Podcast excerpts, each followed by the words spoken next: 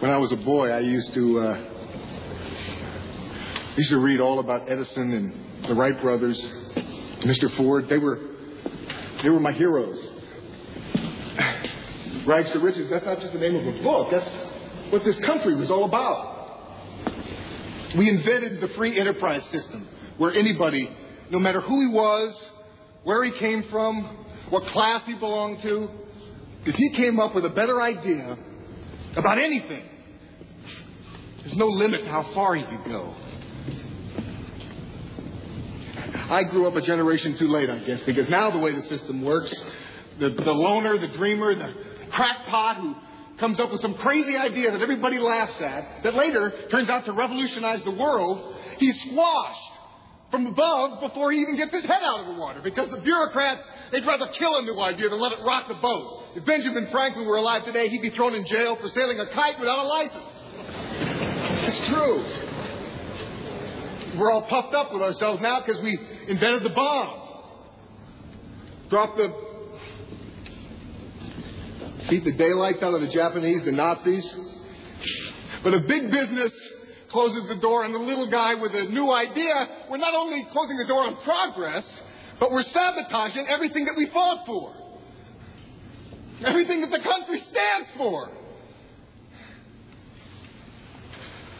And one day we're going to find ourselves at the bottom of the heap instead of king of the hill, having no idea how we got there, buying our radios and our cars from our former enemies.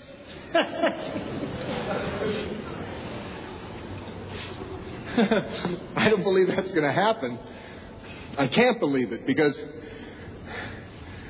if I ever stop believing in the plain old common horse sense of the American people, there'd be no way I could get out of bed in the morning.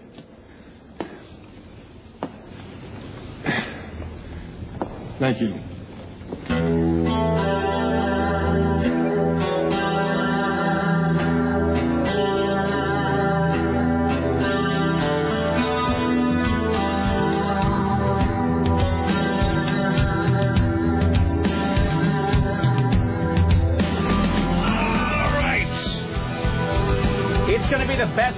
Ever. Amity, as you know, means friendship. All right, Was good morning. Tucker, a man in his dreams. Well spotted, Tim Riley. Good for you. Right there. That's a fantastic movie. One of the greatest movies ever made. Uh, Francis Ford Coppola made that film. I, uh, you know, there's been about 15 different times over the last month that I've wanted to play that. It, every day it seemed appropriate, but then every day it seemed like there was going to be another day not too far away where it seemed equally appropriate. Uh, I was going to play it on Friday because we had the MythBusters thing coming up. You know, that it happened two days ago. I was going to play it uh, the, the first the first time the stock market imploded, the second time the stock market imploded, when they were debating um, bailing out businesses, when they were discussing bailing out automakers. Finally, this morning, I just said, "Screw it," and it you know, and it worked flawlessly today. Great movie. But you know, like all great movies of that nature, it is simultaneously inspiring and depressing. That movie, Tucker, a man and his dream. So uh, you really ought to see that. That's a fine film. Is Tucker, a man and his dream? Not to get off on the serious uh, tip here, as the kids say. Tucker, a man and his dream is a great movie, but it's great in the same way that um, that Kevin Kline movie Dave is great. And Dave is one of my favorite movies. It really is. I love that movie. That's just a wonderful little film. That's the very definition of a wonderful little film. It's the little film that could. But you watch it and it sort of it makes you glad to be an American and it sort of it puts a smile on your face, a little skip in your step, a song in your heart, spring in your uh, a spring in your thing and a dip in your hip. Um, but, but then you watch it and you get depressed too because you realize it will never happen. There is no way you can get Charles Grodin into the White House to say who does these books. Anyway, there you go. Tucker, a man in his dream. Which uh, the other reason I played that today, and then we'll plunge on into uh, Tuesday's program, is because when we were at the MythBusters thing, I think I mentioned this yesterday. We're backstage getting ready to go on, and Jason Crump from Vanished Twin Photography fell into this big conversation with Adam Savage from MythBusters about Jason's camera and the kind of camera he was going to be shooting with. And then that led inexorably into this discussion about the guy who invented intermittent windshield wipers, who's in that new movie starring Greg Kinnear, which looks to be exceptional, by the way. So, all right, there you go. Hey, kids, it's Tuesday, and welcome to day 12. It is the Rick Emerson radio program, an excursion into genius. Pure, distilled, unfettered genius. Super genius, one might say. It's 503 733 2970. Thank you for coming along today. It's 503 733 970 503 733 2970. Uh, If you want to get on board with your comments, questions, clarifications, kvetches, kvetches, two cents, ruminations, ponderings, musings, limericks, iambic pentameter, what have ye. It's 503 733 2970. You can also email if you like. It's rick at rickemerson.com. Rick at rickemerson.com. Tim at 970.am. Sarah at 970.am. Or Richie with a T at 970.am. This just in, Richie's pants are in fact up and secured around his waist today. I will let you know if that changes. All right, uh, let's see. Well, uh, first, big news today. Uh, Henry Rollins is going to join us 2 o'clock. Uh, Storm just interviewed him, I think, two days ago for the. Oh, I don't want to get this wrong. I think it's for the Willamette. I apologize, Storm. I might be getting that wrong. I think it's for the Willamette. I should check. But Storm just interviewed uh, Rollins, I think. I think Sunday she did that, and she was all kind of you know, Storm is you know, Storm is Storm, but she was I think a little intimidated because he's just such a such an intense presence. I mean, he really is just a very weighty and, and heavy kind of guy. I didn't think anybody could intimidate Storm. Uh, it's you know, she and I talked about it. We talked about it. Uh, I think the night that we did the VP debate here. And she's like, "So Rick, you you interviewed Henry Rollins, right?" And I said, "Well, yeah, twice." And she, "How'd that go?" And I said, "Well, the first time badly, uh, the second time much better." And I said, "I got a third time coming up, which could be the tiebreaker. So if I suck today, then it's all, you know, and it just goes in the loss column." Um, anyway, so she uh, she did an interview with Rollins that I think is going to be running this week. I'll find out where. Uh, Henry Rollins, they'll be joining us uh, today. 2 o'clock. Don't forget, we're going to be giving away a pair of tickets to his spoken word uh, as well. That is next Monday, Monday, October 13th at the Newmark Theater. Monday, October 13th, the Newmark Theater, Henry Rollins, hitting the road with a brand new election time talking tour. Tickets available at Ticketmaster.com, and we will be giving those away as well. Uh, so that's coming up uh, later on today, as well as the interview with Rollins himself. Uh, CNN radio correspondent Lisa Desjardins joining us today. Let me write Lisa Desjardins. Uh, Steve Kastenbaum joining us, and CNN radio correspondent James Roop. Working backward, Roop's going to be talking about that quintuple homicide or whatever it is with a guy, his wife, and oh, some of the kids, I Yeah, guess. We talked about that a little bit yesterday. Yeah, that was it was sort of breaking news yesterday. Leykis talked about it, and I guess uh, Roop will have the uh, Roop will have the wrap up on that. And it, it's sort of, I mean, you know, it's a big and sort of awful story in any in any event, but it, but I guess it was directly tied to the to this guy's finances and just the you know the economy going belly up. So anyway, so we'll talk to Jim Roop about that. Uh, we'll also talk to Steve Kastenbaum, and we will talk to Lisa about tonight's debate which is between John Mc. It's it's. I was paying so little attention to this debate because we're not going to be carrying it. If it's not going to be on the station, it doesn't matter to to me or to anybody. I, So- I completely forgot it was today. Me too. So we carried uh, we carried the vice presidential debate. We are not going to be carrying tonight's, but we will be carrying the final vice presidential debate, which is uh, or presidential debate, which is next Wednesday. Uh, but tonight McCain goes up against Obama. We have some shocking John McCain news uh, that we'll get to later on, um, and. Um, I guess CBS News has it uh, tied up, and by tied up I mean within the margin of error. CBS News this morning was saying that the Obama Biden ticket is up above the McCain Palin ticket by four points, but four points is in fact the margin of error, which means that it could, you know, it is a statistical tie. Let's be clear about something. John McCain's not going to win, uh, but it is at this point a statistical tie in terms of nationwide polling. What else coming up today? Uh, we'll do our 60 second contest for the Rollins tickets. We have both ends of the spectrum musically today, both yin and yang, both alpha and omega, both beginning and end. We have the worst song you've ever heard, and this one sort of breaks my heart because it's from somebody that I really love. Richie is uh, Richie is listening to it right now, uh, just to give it a once over. Make sure that there's no uh, profanity, and I have to say it's difficult to suss out whether there is any uh, objectionable content in today's worst song you've ever heard because it is almost unintelligible from front to back. That does not stop it, however, from being horrible. So we will have It's the Worst Song You've Ever Heard. We'll also have uh, another installment of The Greatest Songs Ever Made. Uh, that's coming up. Your phone calls and more. All calls today taken within 10 minutes, ladies and gentlemen. And one random on-air caller today wins a pair of tickets to the Salem Mix and Mash All Access, uh, which is uh, uh, an artistic and musical happening. So that comes up this weekend in Salem, the Salem Mix and Mash, which is uh, artists and musicians of every stripe and variety performing all weekend long. So one random on-air caller today wins a pair of wristbands to that. All right, who's excited for today's show? Me, me, me. Fantastic. Tim Riley's working on the following stories for your edification. Uh-oh, breaking, breaking news here out of Longview. A Wait. manhunt is underway. Hold on. Do I need to do a breaking news sounder this early? if you want to. Wait, hold on. Uh, and and there we go. A manhunt is underway in Longview after two people are shot. An inmate takes a cellmate hostage in Clark County Jail. An Oregon school bans. Let's see. Those clown posses. What's the name of that clown posse? Band? I just like the idea of clown posses. It's like a whole bunch of guys in floppy shoes and a red nose being deputized by the sheriff. Mm-hmm. Oh, Uh, insane. the insane clown posse. clothing. Yes. A Florida strip club offers free flu shots. The Federal Reserve invokes Depression era buying to scoop up massive amounts of junk debt. A man named Fox runs over a fox. Obama fights the Sarah Palin smears. Texas cheerleaders are in hot water for staging a mock execution at a pep rally. And Meat Loaf is sick. Sick of. Oh, just sick. Sick. All right. I got a big. Did you ever do that thing uh, where you wake up in the morning and you get sort of a, you know, in the morning you feel kind of bad anyway. No, you know, you just got out of bed and you haven't had your coffee and you whatever. But then you get a head rush and you are so, uh, I mean, you're so far still in the slumber.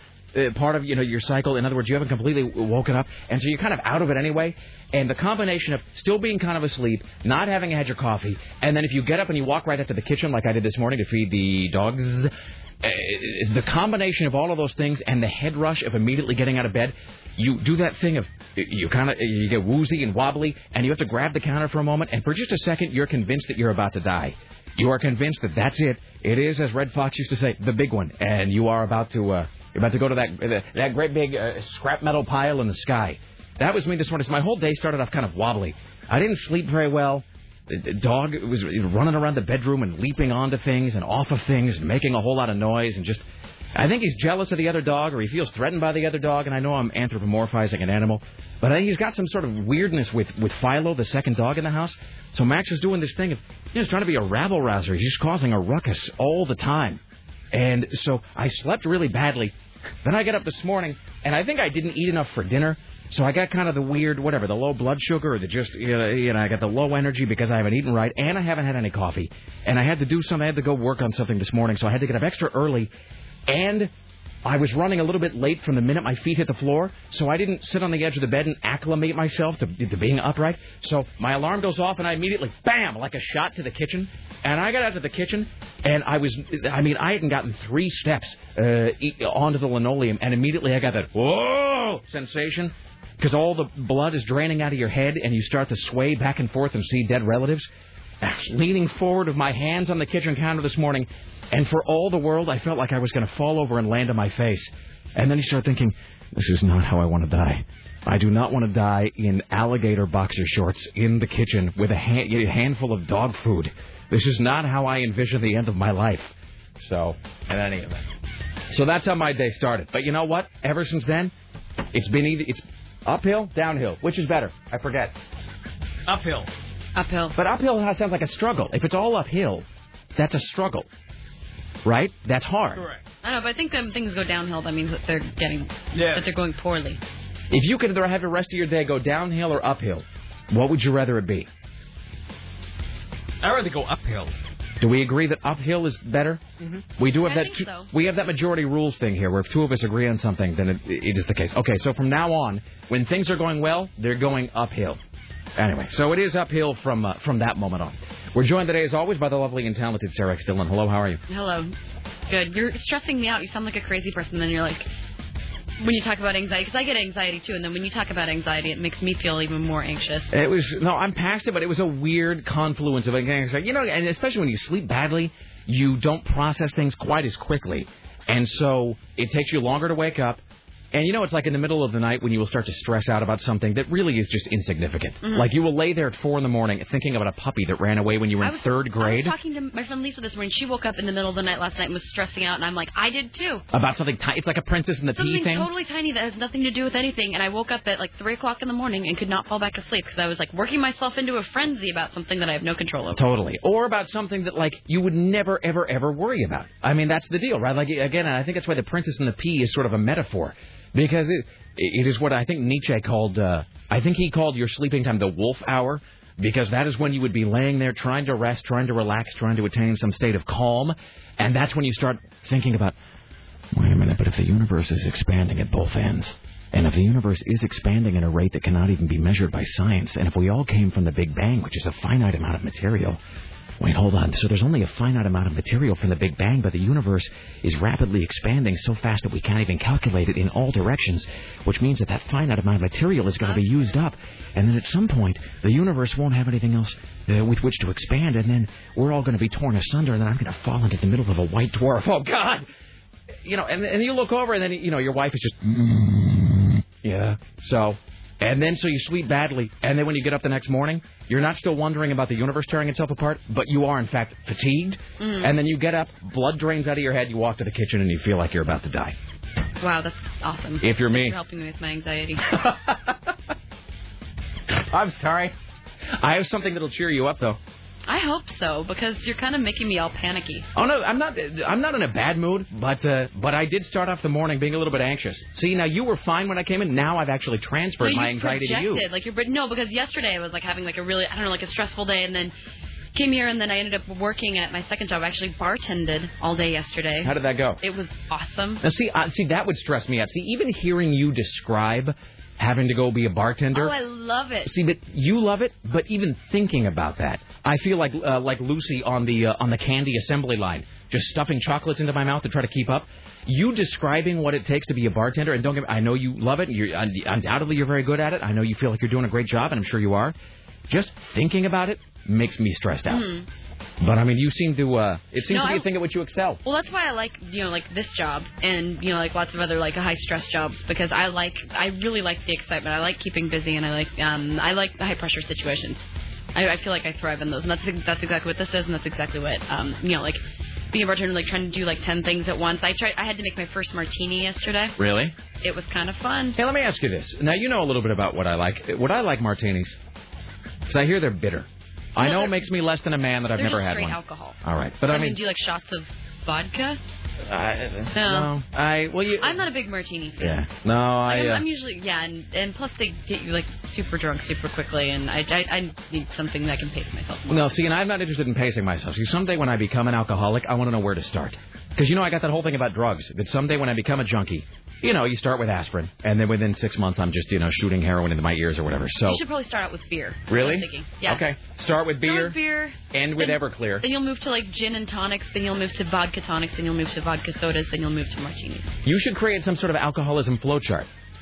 You know what I mean? Just you know, for people who want to learn to abuse their bodies in that fashion, exactly. You know what what the methodology might be, what steps they would take, Exactly. You have to start out with like Busch Light in college, and then kind of build up from there. and then at Jaeger, Jägermeister is the, is at the end or whatever. Yeah, you go from like yeah, Busch Light's like a fancy beer to uh, yeah, from fancy beer to gin and tonics. No, like yeah, skip like rum and cokes and stuff. That, Or, that stuff is just or that Admiral Nelson rum they sell at the at the at the booze shop that's like on the bo- like it's below the bottom shelf. You have to take floor tiles out to actually find it.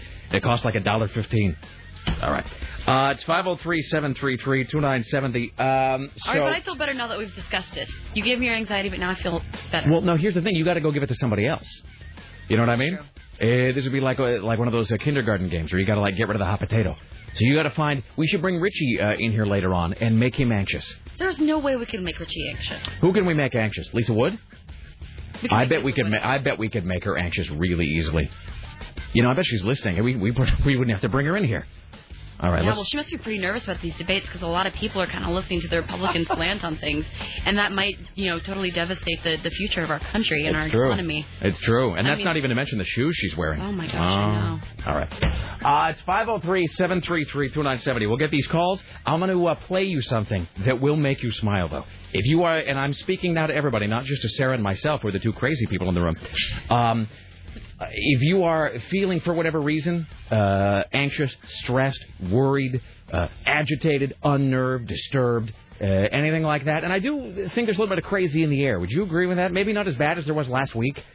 But Leykis talked about this yesterday. He did a whole thing about, are you know, are you stressed out? Are you feeling kind of a low grade cumulative panic right now? And I think a lot of people are. Yes. Um, so I think there there is uh, there's a little bit of just you know there's a little bit of unnerve out there in the uh, out there in the ether that everybody's absorbing. So we're gonna play you something that's gonna put a smile on your face here in a few. You look perplexed, Tim. I'm looking at this headline from Bush. Bush pledges, quote, we're going to come, unquote, this economic crisis. Okay, I am reading now the headline directly from CNN. It says, Bush says, quote, we're going to come this economic crisis. That is a quote, by the way. Quoting now from CNN, a news uh, Is this network. a typo? I don't think CNN would make it. That is from CNN, a news network being broadcast here on uh, KCMD Portland, a news talk radio station licensed to operate in the public interest, convenience, and necessity. Bush says, quote, we're going to calm this economic crisis. You just put that together uh, yourself. All right, do these calls and we'll play Okay. something amusing. Hi, you're on the Rick Emerson Show. Well, is that a command? Like, are we supposed to? I don't know. Should we get started on that now? Hi, you're on the Rick Emerson Show. Hello. Hey, uh, they they caught the guy the guy actually up here in Longview. Oh, excellent. So Longview is safe once again. Right, and I've always kind of wondered that that it, it already it started and finished pretty quickly, maybe about a half an hour after he shot them. They caught him. And So it from a shot- 19 year old kid that shot his ex girlfriend and a relative, I believe. And so they've already nailed him, though. Yeah, So people but- don't need to be afraid that he's roaming the streets. right now. Um, All right. but if you guys got the news that quickly about that it happened, how come it never comes through that he got caught that fast? I don't really know the answer to that. I uh, we merely read the news, and badly at that, sir. All right, All right. well, All right, there you we're- go. We're not there safe. personally. From shot to caught in 25 minutes, Longview on the case. We just enjoy the propaganda part. We don't really enjoy the resolution. Totally, no, that's exactly. That's like when a newspaper smears you on page one, and then they put the retraction, like with the grocery ads. Hi, you're on the Rick Emerson Show. Hello, Hey, Rick, it's CJ. Rick Emerson, not a white beater. Yes. Uh, I just wanted to let you know I sent you a few emails on this this morning. Uh, over the weekend, I discovered someone, a company, well, not a company, but these guys recreated the arcade game from The Last Starfighter perfectly. Really? You, Uh-huh. you know, last Starfighter is in Greeting Starfighter. You, Uh-huh. Greeting Starfighter. has- You have been recruited by the Star League to defend the frontier against Xur and the Ko-Dan Armada. Exactly. It Okay. even has the soundbite. So is this they've replicated the game that Alex Rogan plays in the trailer park? Correct. That is fantastic. Uh, you can Google Rogue Synapse, Uh-huh. uh, and, you know, it's like brain synapse. All right. Genius. Uh, and they even have plans on how to recreate the arcade cabinet. All right. Um, so can I just buy it ready made, or do, do No, I have to like make it myself? It's freeware. No, but I guess what I'm saying is like if I send them like a thousand bucks, will they just send me the game? Uh, No, I mean you download. It's a 20 megabyte Yeah. video game. You download off their website. No, I understand that, but I'm saying I'm saying could, if I just sent them money, are these guys who could build a fully functioning arcade version of it? Do you suppose? No, I think it's just guys who did it for the hell of it. All right. Well, fair enough. Okay, somebody really ought to start cranking that out in production. Like whatever that company is, like Warner Brothers or you know, whoever that film company is, they ought to start making the actual stand-up arcade game for the Last Starfighter. I'd pay for that. All right, uh, and one last thing before I go. Yes. Um, you know how you're into Hunter Thompson? Yes, I am, sir. Um, you know that Venture Brothers set I gave you uh, a few weeks ago? Yes, sir. This is uh, this is uh, you were the guy who dropped off the Family Guys DVD for me. Yes. Yes. Um, on an episode called Assassinanny 911, uh, on that set I gave you, uh, the opening sequence is a character that's a parody of Hunter Thompson, named Hunter Gather. Excellent. And I think it would just make an excellent intro. All right, I will. Uh, we'll take it under advisement, sir. Thank you. All right. Bye. All right, thank you. All right. So there you go. So uh, before we do anything else, and don't forget, coming up today, Lisa Desjardins, Steve Kastenbaum, James Roop, Henry Rollins coming up later on. We'll give away a pair of tickets to that as well. Tim Riley at the Ministry of Truth. Uh, Nina Parker from TMZ.com. Worst song you've ever heard and the greatest songs ever made. I now present something to make you smile. Um, as you undoubtedly know, we air the Tom Leykis Show weekdays, 3 to 7, immediately following this very fine radio program. Uh, Tom, of course, and Tom has actually been on in Portland, I think, longer than I have. I think he's been here. Yes. I think Tom's been on in Portland since '96, something like that. So he's, uh, you know, he's a Portland institution at this point. He had the greatest caller yesterday, and I think, as Tom himself has said and would tell you, part of the great thing about this job, and I don't mean necessarily mean us specifically, but just talk radio in general, is you get exposed to the widest cross section of people. I mean, sometimes the people who are fascinating. Sometimes, like yesterday, we had that guy whose grandfather faked his own death and had three different wives. Sometimes you talk to people that are, you know, they have a story that is poignant. Sometimes they're people that are infuriating. Sometimes it's people that have a, a point of view that challenges your own. And sometimes it's just guys where it's like you wonder how they even were able to operate the phone to, to like get on the show in the first place. Like you wonder how they got to the phone and dialed it without injuring themselves. Um, and Tom has said that that is that is a great part of that job, and it really is true that you do get to just you draw from every end of the gene pool. So, ladies and gentlemen, without further ado, Uh, from the Tom Leykis show yesterday, and the Tom Leykis show, which airs weekdays 3 to 7, right here following the Rick Emerson show, I give you probably the best call to any radio program you're going to hear all month. Uh, this is some guy yesterday on the Tom Leykis show. Danny on the Tom Leykis show. Hey, Tom, what's up? Uh, well, it's Oh, I'm sorry. I should I should say by way of introduction, uh, the topic of the hour is he's looking for people, guys or girls, uh, who um, are currently like you know like serial philanderers. You know, it's like, are you cheating? And if so, why? It was some whole thing about, you know, why is it that you're cheating? So this guy called about that topic. Danny on the Tom Leykis show. Hey, Tom, what's up? Uh, well, it's pretty. It's simple on my part of why I cheat. Uh, my my girlfriend doesn't have the biggest boobs ever, but just last weekend I actually cheated on her, and I cheated on the girl with the hugest boobs I could find. So why don't you just not be with a girlfriend? Oh well, this is why because I'm. She's a pretty smart girl, and she's already like up in the ranks in college and stuff. So I'm just being smart about it. And like, What are you uh, getting out of that? What was that? What are you getting out of that? Oh well, we're both trying to be financial secure for the future, financially secure for the future, and we're just trying to be cool. But I mean, just once in a while, you know, you just kind of. Why don't you find a why don't you find a financially successful woman with big boobs? Oh man. Well, because I'm more of an ass guy, but you need boobs sometimes. Uh, you didn't answer my question. Uh, because girls with ass and boobs at the same time just don't look right, and I'd rather have the ass. So if you'd rather have ass, why don't you have a girlfriend with ass or a girl? Why do you have to be in a relationship? Uh, Like for example, why can't you be successful financially on your own? Well, I I am not. I am pretty successful right now, but like it just gets to be better off with someone else. But you're not because if you get divorced, you have to split everything uh, down the middle anyway. Well, I'm not married though. No, so- but, but then you don't have her money. She has her money, and you have your money. Yeah, well, she's pretty smart. She'll we'll both sign a prenup. We're cool about that. But why do you need to get married? Well, we don't. We're, we weren't even talking about it. So really. why do you need to be with someone? I don't get it. Uh, You're not good enough on your own. no, well, I mean, I I like the girl a lot. She's cool, but I mean, you, I'm telling you, you just you just need that those boobs sometimes, you know. Well, it doesn't make any sense to me, but what can I say? That's your problem. There you go, ladies and gentlemen. God love Tom Leykis. Uh, so that's uh, there you go. And if that doesn't make you smile, eh, you know what? Your smiling muscle is broken. All right, I'm gonna place in a break. We'll come back. Lisa Desjardins and McCarthy. And one more time, kids. I mean, you, know, I'm telling you, you just you just need that those boobs sometimes, you know.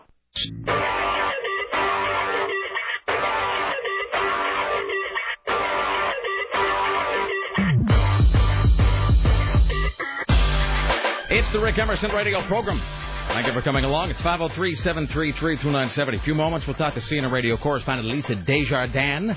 Coming up later on, Jim Roop, Nina Parker from TMZ.com. Uh, we'll talk to uh, punk icon and uh, raconteur Henry Rollins. Uh, in the 2 o'clock hour, we'll play 60 seconds uh, of speaking. I should just call it that because of Sarah Palin. I'll just drop the G. 60 seconds of speaking and thinking and talking. Uh, for Henry Rollins tickets later on, Tim Riley, the Ministry of Truth, and all of that. Let's welcome now to the Rick Emerson Show from the South, CNN radio correspondent and mellow man of the world, Ed McCarthy. Hello, sir. Rick, how are you today? I am fantastic. How's life in the South, my friend? Oh, it is just wonderful. Is it in fact wonderful? What would you say the temperature is right now if you were to be outside? If I were to be outside right now, it probably would be about 75 degrees. We uh, we had a temperature yesterday, range about 84. It was beautiful, absolutely beautiful. We're getting uh, going to get a little rain, which is what we need, We might get an inch of rain or so. So we're pretty happy about that. All we're right. in drought conditions here. Can't ask for more than that, my friend. Uh, the weather going the way you want it to, and uh, you know, working in the in the in, in the plush CNN Center, which is home to the world's largest escalator. I mean, life doesn't get a whole lot better.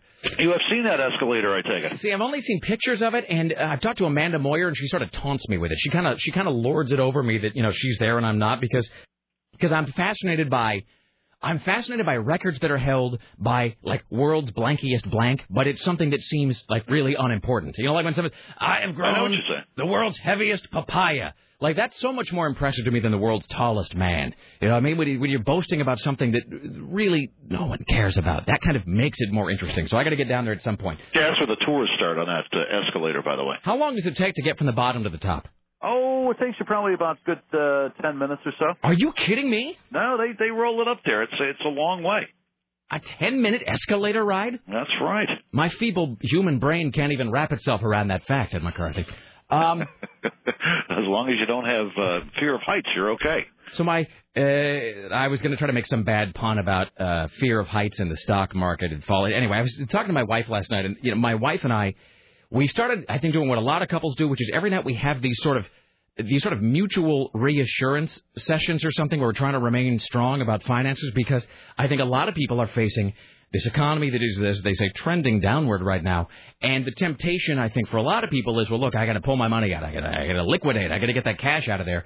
And my, my wife and I sort of have these nightly huddle sessions where we go, okay, now look, it's going to rebound at some point, and in the meantime, our 401k's purchasing power is up. That's like the big mantra at our house. The purchasing power is up, so don't liquidate. Leave your money there. It'll get better eventually. And Yeah. I think a lot of people are having that conversation about that. Would you say? I would.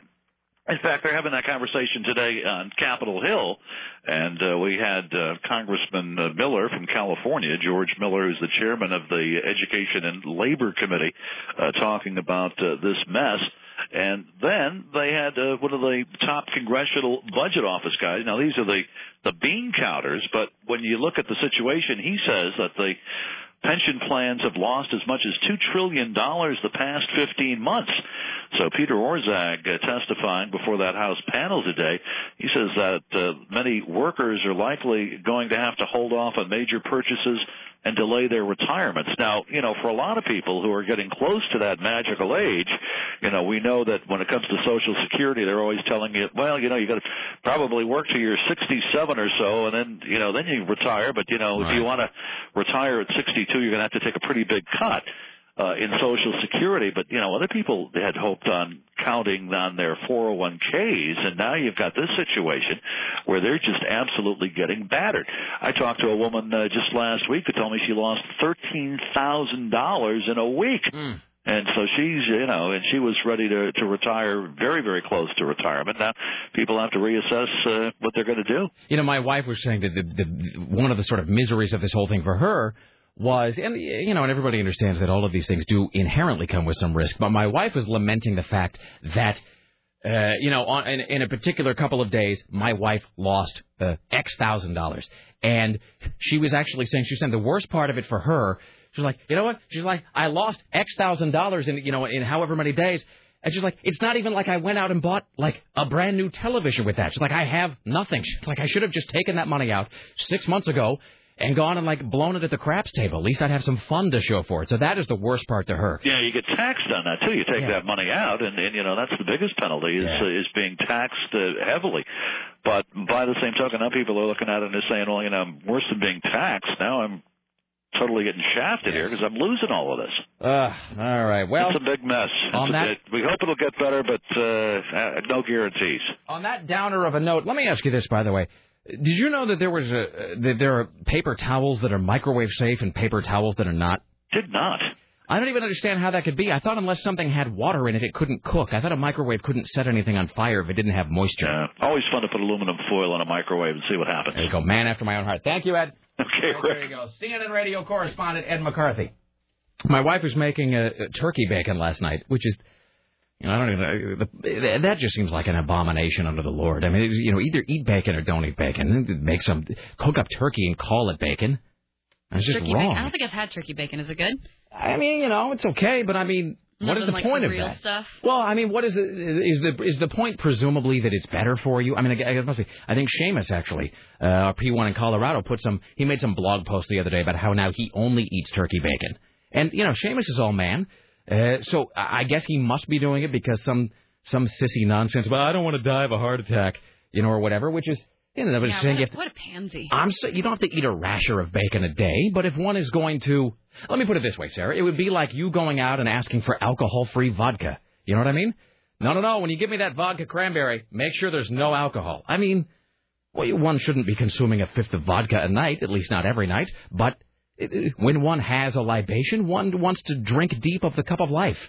One doesn't, uh, you know, you, you suck deep the marrow uh, of life. You, you know, there's the. You don't just look at it, and that's what eating. That's what eating turkey, ba- turkey bacon really is. It's looking at the marrow of life and then shaking your head and going, "Not for me, thanks. I'm gonna go buy some. I'm gonna go buy some khakis." You know? No, don't be that guy. All right. Well, in any event, let's welcome now to the Rick Emerson Show from the Hill. CNN radio correspondent Lisa Desjardins. Long time no talk. Where you been, sister? Hey guys, how you? I, you know, I was here in Nashville. It was sort of a classic. Um, I had I had landed and I wasn't on the sheet and all of that, so I've just kind of been uh, traveling mostly to and from debates. This doesn't make any sense. You, I know. So you were. I don't. It's all. It's all messy. I'm almost hesitant to even get into this. It, it, you know, as, I mean, you uh, you know, been- it got a little messy last week on this. I mean, this isn't like Air Force One where you've been on a plane flying around for seven days without landing, right? Well, you know, this is the problem. Is I think we got to figure out a way that you know I am available sometimes, but I'm not. They don't put me on the morning prep sheet, so you guys don't necessarily know. And then Tyler is trying to give me some downtime, even when you know when I'm kind of like, no, I want to work and work and work. So there, it's all it's all kind of that. You know, I will say that that is, uh, you know, that is one of the things that, uh, one of the many things that is great about you is that your work ethic, which I admire, which I identify with. I was actually having that, I was actually having that conversation uh, with somebody this morning about uh, about something else. I'm, I'm kind of doing this. I'm doing this separate project, this non CBS Right. radio project, Right, and right. um. And and we were having a discussion like, so let us know when you went time off, and we'll arrange for somebody to cover. And I'm like, time off? No, that's the time off is for pansies. Rick Emerson works. Uh, you know, so uh, exactly, exactly, exactly. how I feel it. But uh, Tyler, Tyler was trying to give me some, uh, you know, a couple hours here and there, and and it, and it always seems to fall during the hours that I would be on air with you. You know, so it's, uh, yeah, that's that's he really doesn't happened. understand people like us, Lisa. you know, you and Or he understands us too well. You know, the, you and I, we're we're a breed apart. We walk on our own path. On a long, right. On a long road of suffering with no turning back, walking always toward a horizon of.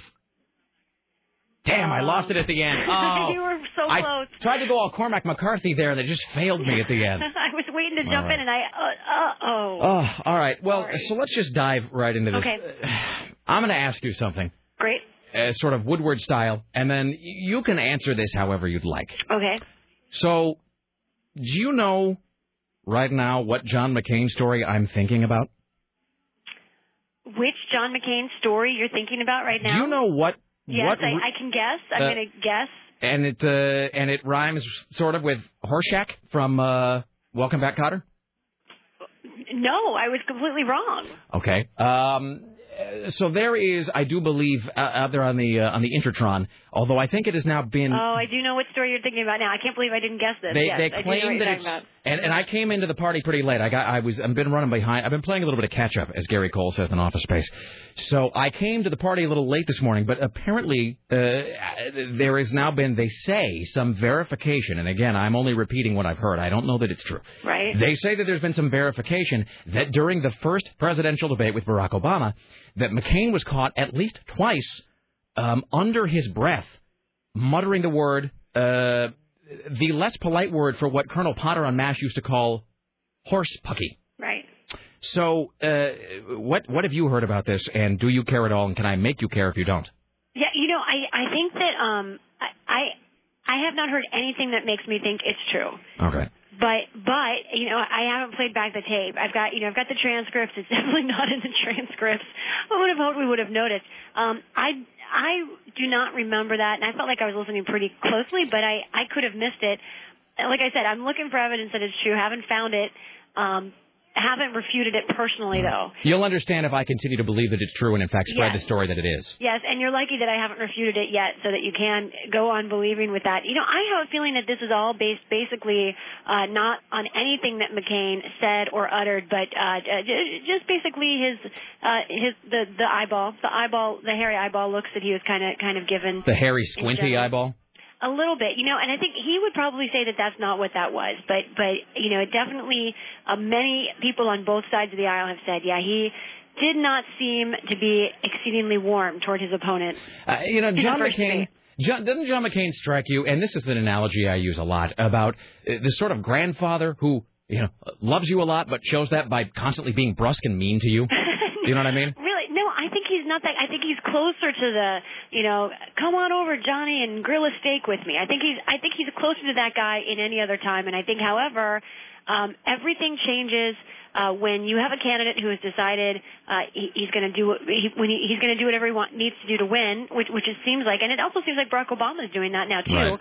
But you also have uh, with with John McCain um, a, a candidate who I think is. Uh, has kind of just is, is losing honestly and i i think that that is what that is going to make that makes candidates more angry now the the race it's it, either these guys can still win it but the last two weeks have been terrible for john mccain I have, uh, and, and this is only me saying this. This is me, Rick Emerson, speaking on behalf of myself only.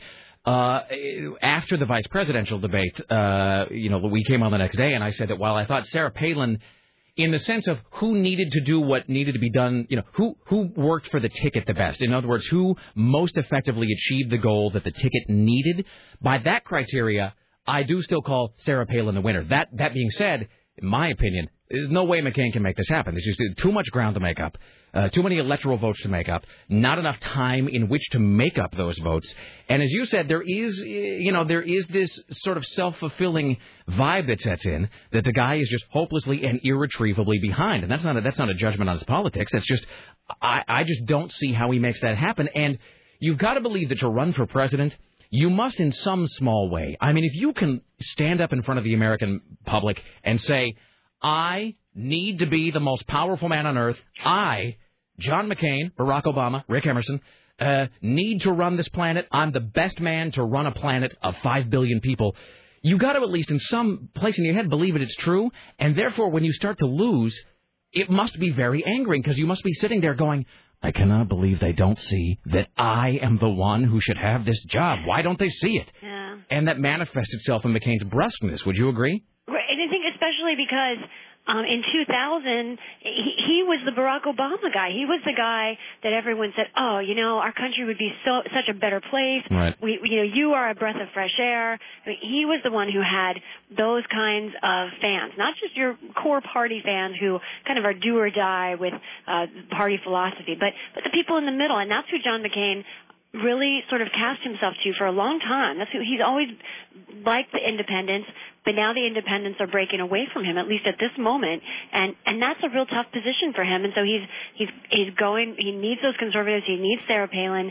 But it's interesting, you know. You mentioned you give Sarah Palin, you know, job done for the last debate, but we're just getting polling results back now that since the last debate. Um, Fewer people believe she's qualified to serve Really? as president, and and it's I'm not quite sure why why that is, but for some reason, um, confidence in her abilities as president have gone down uh, since before her first debate. And meanwhile, when you ask people who who relates to you, who understands your problems, Barack Obama is way ahead of John McCain right now. So it's it's they've, they've got a real issue there, and that, that's where Sarah Palin is supposed to win them the votes. People, hey, I'm like you, I get you, I Right. I'm going to fight for you. But it it sounds like people, even if they think she is like them, they're not sure she can get the job done. Well, I think they're two different things. I mean, Yeah. because I do think, and this is a discussion that you know just raged the whole day after the debate. I do think that she speaks to just that. I mean, look, if, if I like, just put forward a slice of personal opinion, she speaks to that guy in the middle who doesn't seem too bright and just desperately wants to be told what to do. And so she gets up there and she says, you know, and she is a forceful speaker. She's a very dynamic speaker in some ways. She's no Bill Clinton, uh, you know. She's, who is, you know, yeah. she's no Ronald Reagan, but she does have a certain energy to her. And to the guy who's just sitting there going, I don't know, I just want someone to tell me what's right. And Sarah Palin kind of talks right to that guy. That being said, as you pointed out, being like me, uh, and I don't believe that she is, but let's assume for the sake of this discussion that Sarah Palin and I are sisters under the skin. It doesn't really mean, look, I don't want a guy like me uh, running the government. The average American shouldn't be let near a set of car keys, much less, uh, you know, the, the, the largest, most powerful country uh, on earth in terms of dollars, in terms of military, in terms of influence. The average American isn't qualified uh, to run a taco stand, much less the federal government. And I think people see that, and I maybe also that's hurting her. Maybe people say, "Oh, sh- wow, she really is like me," and I, I should, I shouldn't be in charge of anything. I think I that's don't it. know. I think Sarah Palin's here's her problem, in my opinion. I think Sarah Palin's gambit has worked too well, really. I mm-hmm. think Sarah Palin has done a great job and I mean this with absolute sincerity, she has done a great job of convincing people she is like a certain kind of common American. Mm-hmm. But I think people have also went, you know, wait a minute. A common American, that's just like my cousin Bob. God, that guy's a moron. Oh my God, he blows all of his money on whiskey and scratch offs. oh God, honey, we're not voting for Sarah Palin anymore. She's just like Bob. And so that's the thing. And also, I believe the television, people say that the television lies. I don't think that's true. I think that when you see someone on their feet debating whatever, responding to questions, I think the television shows you the real person. And I think people see that McCain has a grasp of the facts and knowledge, although he's a little cranky and maybe sort of beaten down at this point. But I think the camera also shows that Sarah Palin has all of the energy McCain lacks, but she lacks all of the facts that McCain has. I think it- It's been real tricky, I think, for the McCain camp, and I think they they have they they made a wise decision in kind of taking the wraps off her and let, letting her uh, seemingly be more herself and give her give her a little more space before that uh, vice presidential debate. You know, my theory, honestly, I kind of think um, right after that debate, we did polling, and you know, overwhelmingly, voters liked her more. They thought Joe Biden won the debate, but they liked her more, and so that's what the McCain camp wanted. But but that might not add up to the votes, like Right. exactly like you're saying.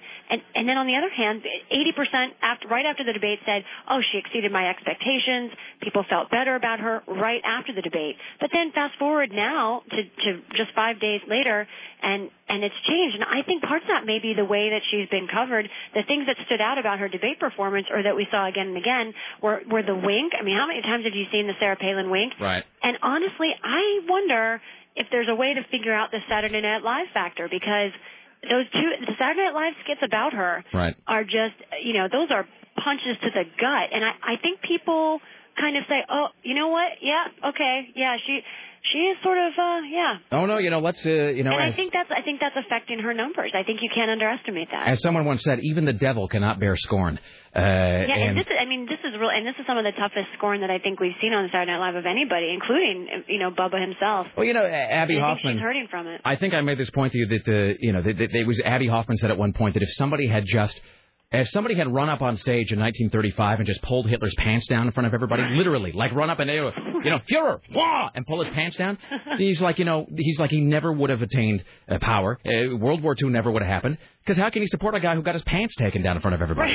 Right. And that really is what's happening to Sarah Palin right now to some degree is that, I mean, comedy can be the most devastating political weapon. And I mean, i- i- what, what pundits and commentators sometimes can't do and what all of Keith Olbermann screaming himself hoarse cannot do, a couple well-timed uh, minutes worth of comedy, I mean, that can really just destroy you. It, it, it really can. And, and I know we gotta, we gotta run here. Is it, is it, is it true that at this point, if, if the states leaning for Obama's way, if they hold, all he has to do is get Florida to win. Yes, yes, that's right. And Florida is going his way right now too. Now anything can happen, but um, Mc- McCain really has he's he's he's got some serious bleeding in some really uh, very significant states that he's got to deal with. Oh, I forgot that tonight's a debate too. I'm sorry, yeah, I completely forgot and, about that. You know, and that's the issue is, yeah, are they? And this is a kind of a Palin thing too. She over this weekend she started bringing up the whole Obama's pals with domestic terrorists, and she is bringing up Jeremiah Wright again. Right. She's clearly going on the attack.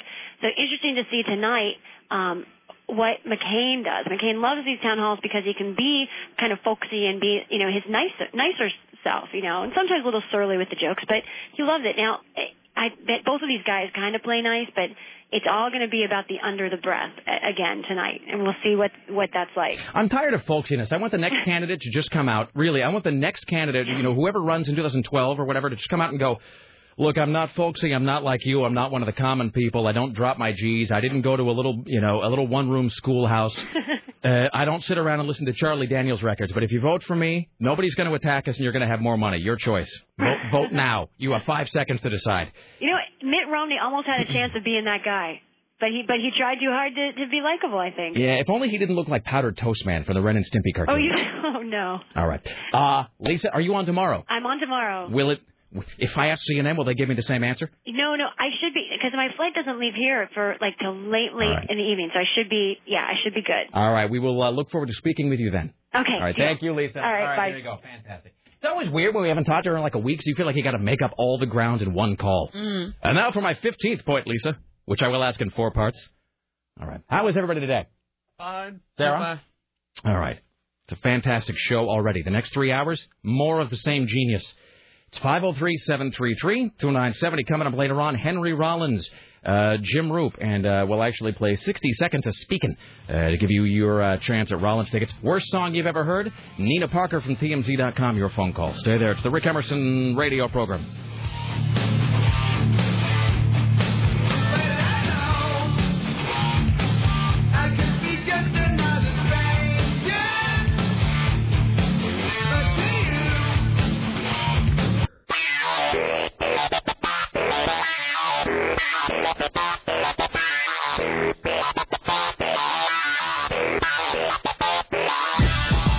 It's the Rick Emerson radio program. I just received a, an email advertisement from the Shady Grove Fertility Clinic. Apparently, more fertility options are affordable now. I guess it's not just IVF, whatever that might be. Oh, that's in in vitro. All right, well, there you go. You know, more than 15,000 babies have been born to couples receiving treatment through Shady Grove Fertility, Sarah. Well, thanks for the tip, Rick. It's the fertility clinic of choice, apparently. Okay. They offer 100% money back guarantee on donor eggs. What does that even mean? Say, like, return the unused egg, return unused portion. Well, well, if, For- one, if one is cracked, they'll give you your money back. This egg has gone bad. Oh, stop. The yolk is about broken. This egg has gone. That's disgusting. It's so gross when I think about it. I'm, I know I know I should be grown up and stuff, but Carrying like, around your body eggs. makes eggs. You're like that thing. You're like that Queen Alien in the Aliens movie. I was really actually just thinking about this. Next thing you know, like, Sarah, Sigourney Okay, Weaver's going to be shooting grenades into your thorax. What? You were thinking about what the other day? Out. No, about how how It's your body. I know, I know. Why am I grossed up by it? I don't know, but you were It's thinking so about. about how how you know you make eggs. uh, How like you're a human being, but you make eggs in your body. It's kind of a weird thing. It is kind of weird. I was, Yeah. I was sitting there thinking about it. Yeah, it's all very strange. Uh, apparently, they have four convenient full-service offices in Northern Virginia. I'm sorry, Northern Virginia, Leesburg and Woodbridge. Let's just, yeah. It's time for the Rick Emerson Show's new news hour, only on AM 970, The Talker. Sorry. And now, from the Ministry of Truth, this is Tim Riley. Well, the economy may be going down the drain, but gas is getting cheaper. So everyone will have be able to fill up and look for a new job. Gas prices are likely to fall to three dollars by Thanksgiving. Now they plunged 15 cents this week. It is now 3.48 on the average in Oregon per gallon of gas. So that is good news. The price for a barrel of oil fell to $88 yesterday. By the way, so I, I just like two minutes ago, right before we came back on the air, I got that email, the unsolicited spam or whatever. I guess that's redundant, but the uh, the email advertisement from the Shady Grove Fertility Clinic. Hope to see you soon. Literally, literally, five seconds after we uh, we quit talking about that, uh, my email updated again, and I just got one from the Traditional Values Coalition, giving voice to the values voter. And there is a picture of the most terrifying guy. He looks like Fred Phelps, but he's not Fred Phelps. Standing next to the obligatory leggy blonde Republican chick.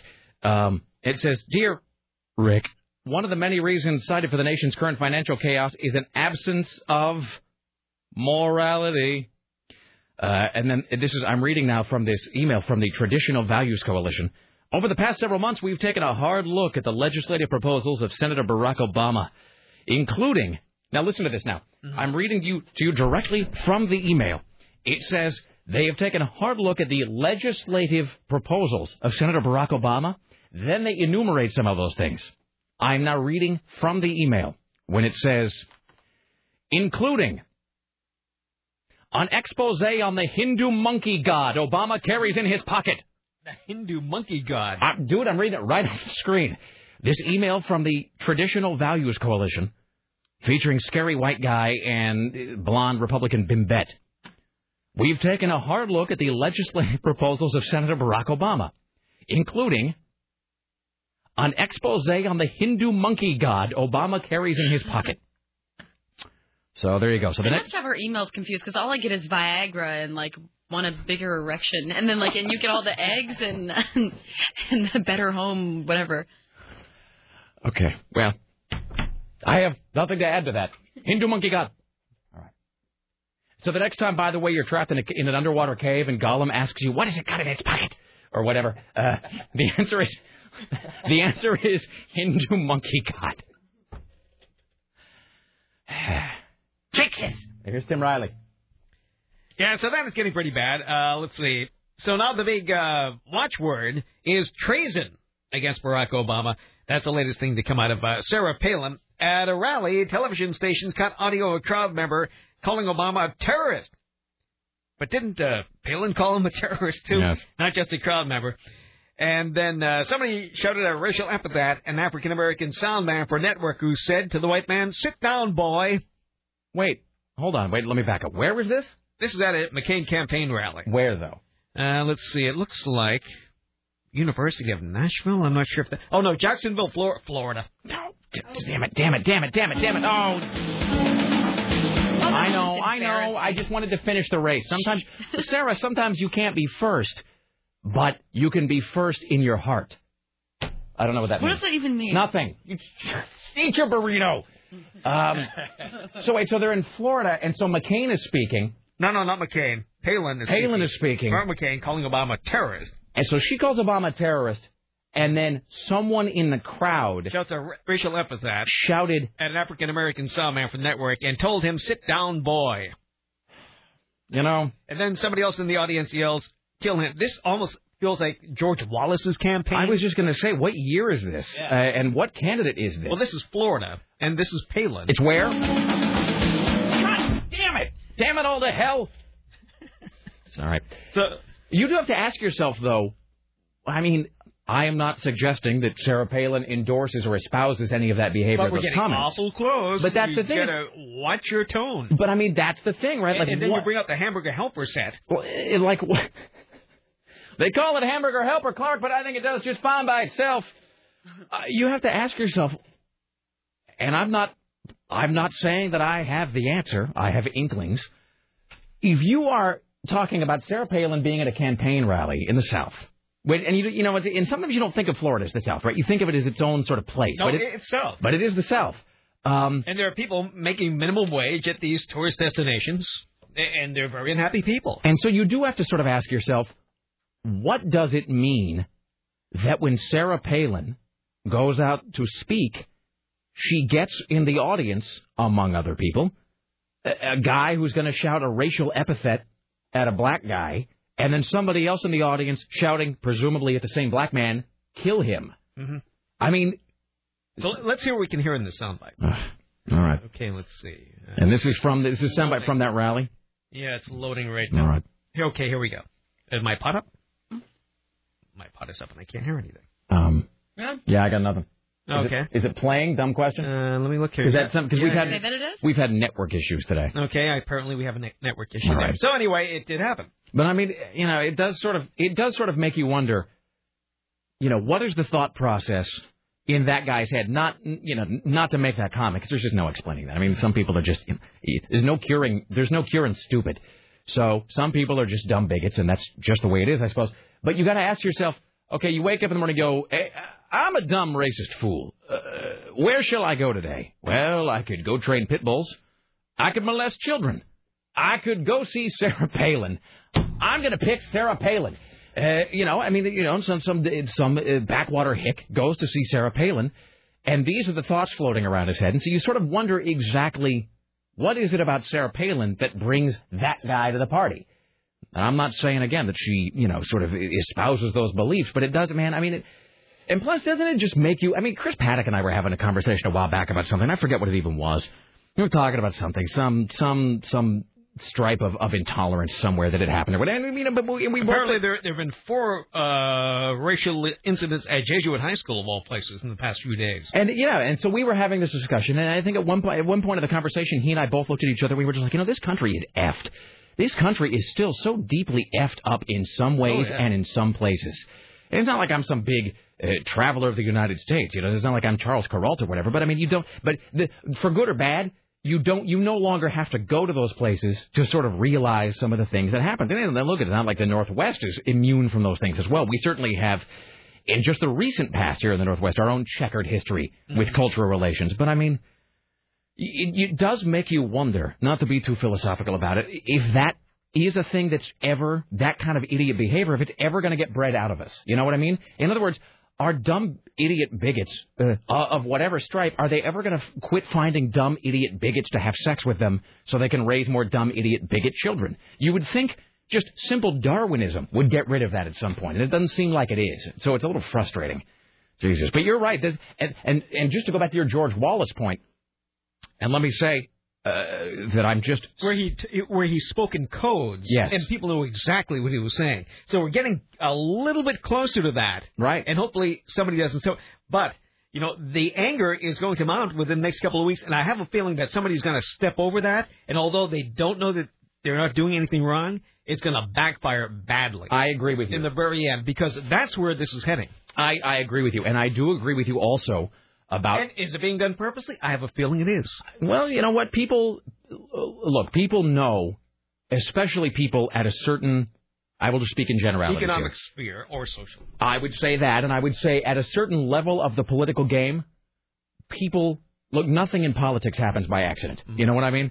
There are very few true accidents in politics. When somebody gets up on the stump, even if they look like they're speaking off the cuff, spontaneously, very few things at politics. It, look, it's one thing if you're going to the, the guy who's going to be running for, you know, dog catcher or whatever, but you get to presidential politics, vice presidential politics, every word, whether it's on the stump, whether on the standing on the caboose of a train, whether they're at a debate, everything that comes out of their mouth has been planned, eh, dissected, gone over with a fine tooth comb, focus grouped, challenged, discussed, and then they have settled on those specific words. And I do agree with you that there is a lot of, just as there was with Wallace, there's a lot of code being used, and a lot of people who uh, people who realize there are certain ideas that will resonate with a certain yeah uh, with a certain very narrow-minded intolerant type of American voter and they realize that now you do have to lay that stuff between the lines and that's what you're hearing and it does you know and you talk that way and that's the kind of people that show up at your rallies I mean that's that's it man there's no and I do agree with you that it's leading there's going to be some sort of there's going to be a flare up there is going to be some incident Because this is the only thing left to do. Right. They've tried everything else. Right. Um, and I think that it's going to backfire in one of two ways. This is just my opinion. That either a candidate, maybe Sarah Palin, maybe whoever, a candidate is going to go one step too far. Because the thing is, you just, sometimes I think they just, they in their own heads are so muddled, they don't know where the line is and how close they are to it until they go right over it. And I think at some point, somebody like Sarah Palin, if not Sarah Palin herself, um, will be speaking and she will be ramping it up and amping it up because she clearly sees that as her role right now. She'll do it Jenny Jones. That's exactly. Uh, you know, she obviously has either been told or has just assumed that her job in the campaign is to throw all the haymakers that McCain either can't or won't. Her job is to go out and say all of the ugly, divisive, and I'm not saying that ugly, divisive politics are exclusive to the Republican Party. I'm really not. But that's what we're talking about right now, and so that's why I'm talking about. And she obviously knows because uh, you know, in fact, even all those news stories recently, they talk about her as a pit bull. You know, that's a, that's a thing that I never heard about her. Eh, you know, except for that one throwaway line at the convention, that joke. But you know what? In the last three or four days, I've seen probably nine or ten headlines using the phrase pit bull because she obviously knows now that this is the time for her to go out and start throwing these gut punches. Mm-hmm. And you know, she's going to amp it up and she's going to say more and more outlandish things and more and more outrageous things and more and more provocative and inflammatory things. And either she is going to say one line that goes one step beyond the pale and it's going to implode and it is going to take her and that whole campaign down with her. Or she's going to say something and somebody in that crowd is going to say or do something as a result of it and it's going to come back on them. There's going to be blowback on them in a huge way. I mean, I really feel like that's coming. Uh, we are and it won't be too hard with YouTube, even though the major media doesn't cover it. Right. All, all it has to do is be linked to YouTube, and that's it. And we are just such a, uh, you know, and I know we're trying to sort of to keep it light this week because last week was so stressful. But I mean, obviously, look, we we got all of these, you know, problems right here in River City. I mean, we got you know the stock market, and we've got you know people looking at you know other you know more immediate financial concerns on the home front. You've got what has already been an incredibly polarizing and divisive election. You've got uh, you know the prices of everything else going up through the roof. You've got a general feeling of world instability. You've got all of this stuff, and it all gets amplified and accelerated by the, by the internet. And so, I mean, I really do feel like we are at one of those moments where there is just, to use the tired cliche, there is just this powder keg. and somebody is going to say the wrong thing, and either they or somebody in that audience, you know, it's just going to reach some sort of incendiary point, and something is going to happen. I really do believe that there's an incident waiting out No, there to we happen. are teetering on that now. Yeah, I do feel that we're at that point. And she is the one that's going to do it. I, Yeah. I just happen to believe it. Yeah. Because she's being set up to do this. Yeah, I mean, and she clearly has no problem with it. I mean, that's the thing, right? She is, for better or worse, whatever one thinks of Sarah Palin. Well, it's better than being in Alaska.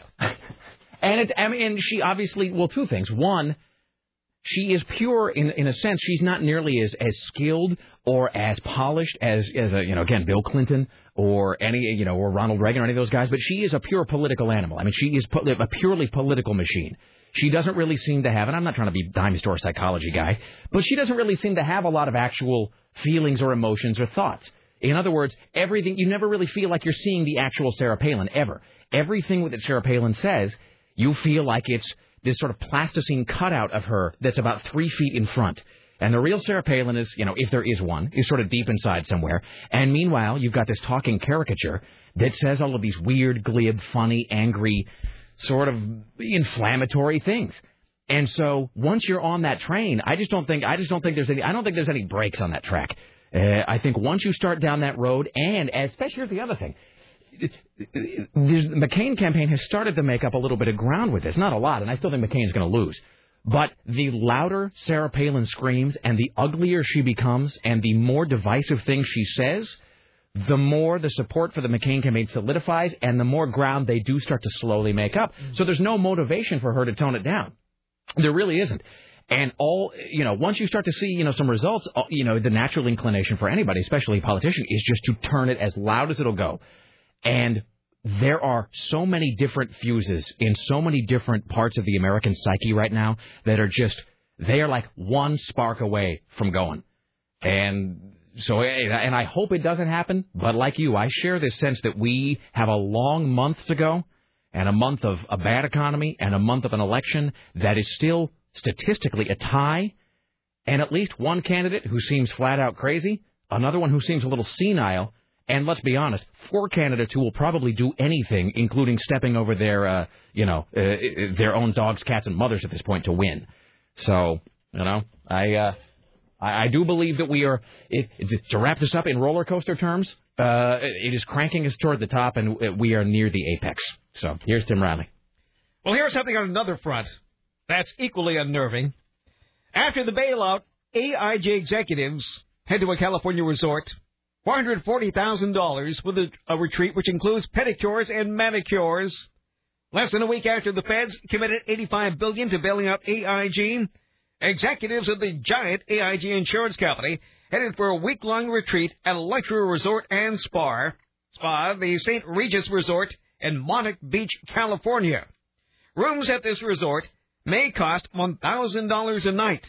AIG documents obtained by uh, Henry Waxman's investigators show the company paid more than $440,000 for the retreat, including nearly $200,000 for rooms, $150,000 for meals, $23,000 in spa charges.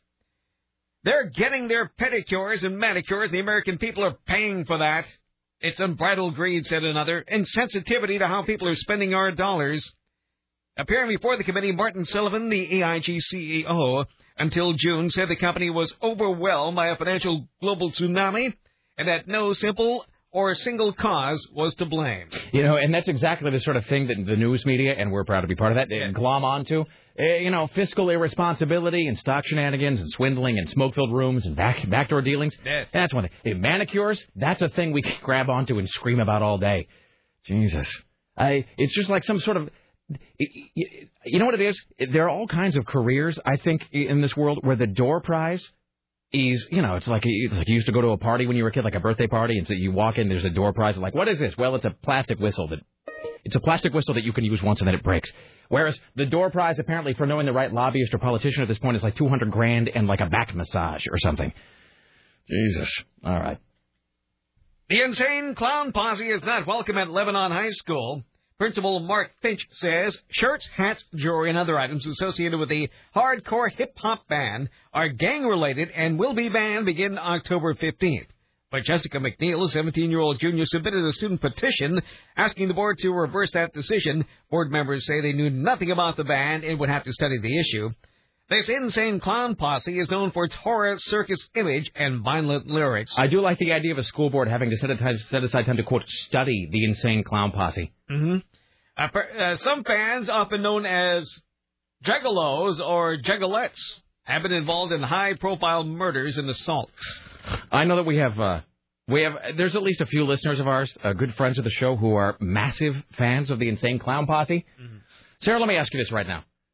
Oh, No, no, no. God. No, I'm gonna give you the option here.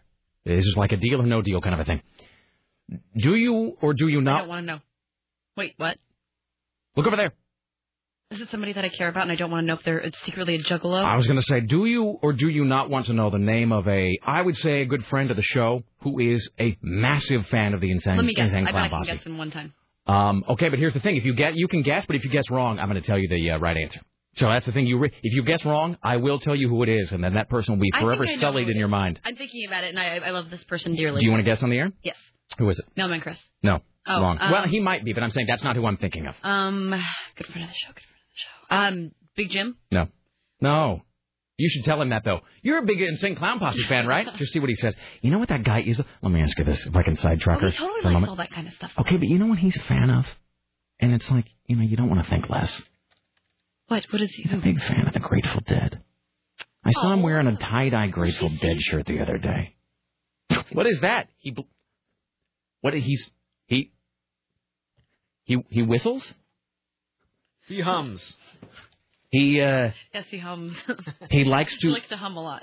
he uh he likes to drink through a straw. Yes. That's what that is. Yes, and then Okay. uh, after he finishes drinking the straw, he likes to hold his breath and then He does put that- it back out. He he does that. Uh, Somebody who, yeah, know, sorry, Jim. Um, is it somebody who works for CBS? um no. Somebody that we've had on that we have on the show? Uh, we've had this person on the show time or Is it a guy? Yes, All right, big fan of the Insane Clown Posse. Boba Fett? Yes. No. Yeah, Chris Boba Fett. Um. Really? yeah, he is. Uh, you go to his um, space page, and I actually right now. and I actually read it because it was fascinating. He had this, and, I'm really not making fun. I mean, whatever, doesn't matter to me. I, I don't see. I don't have the thing against the insane clown posse that everybody else does. Like I don't.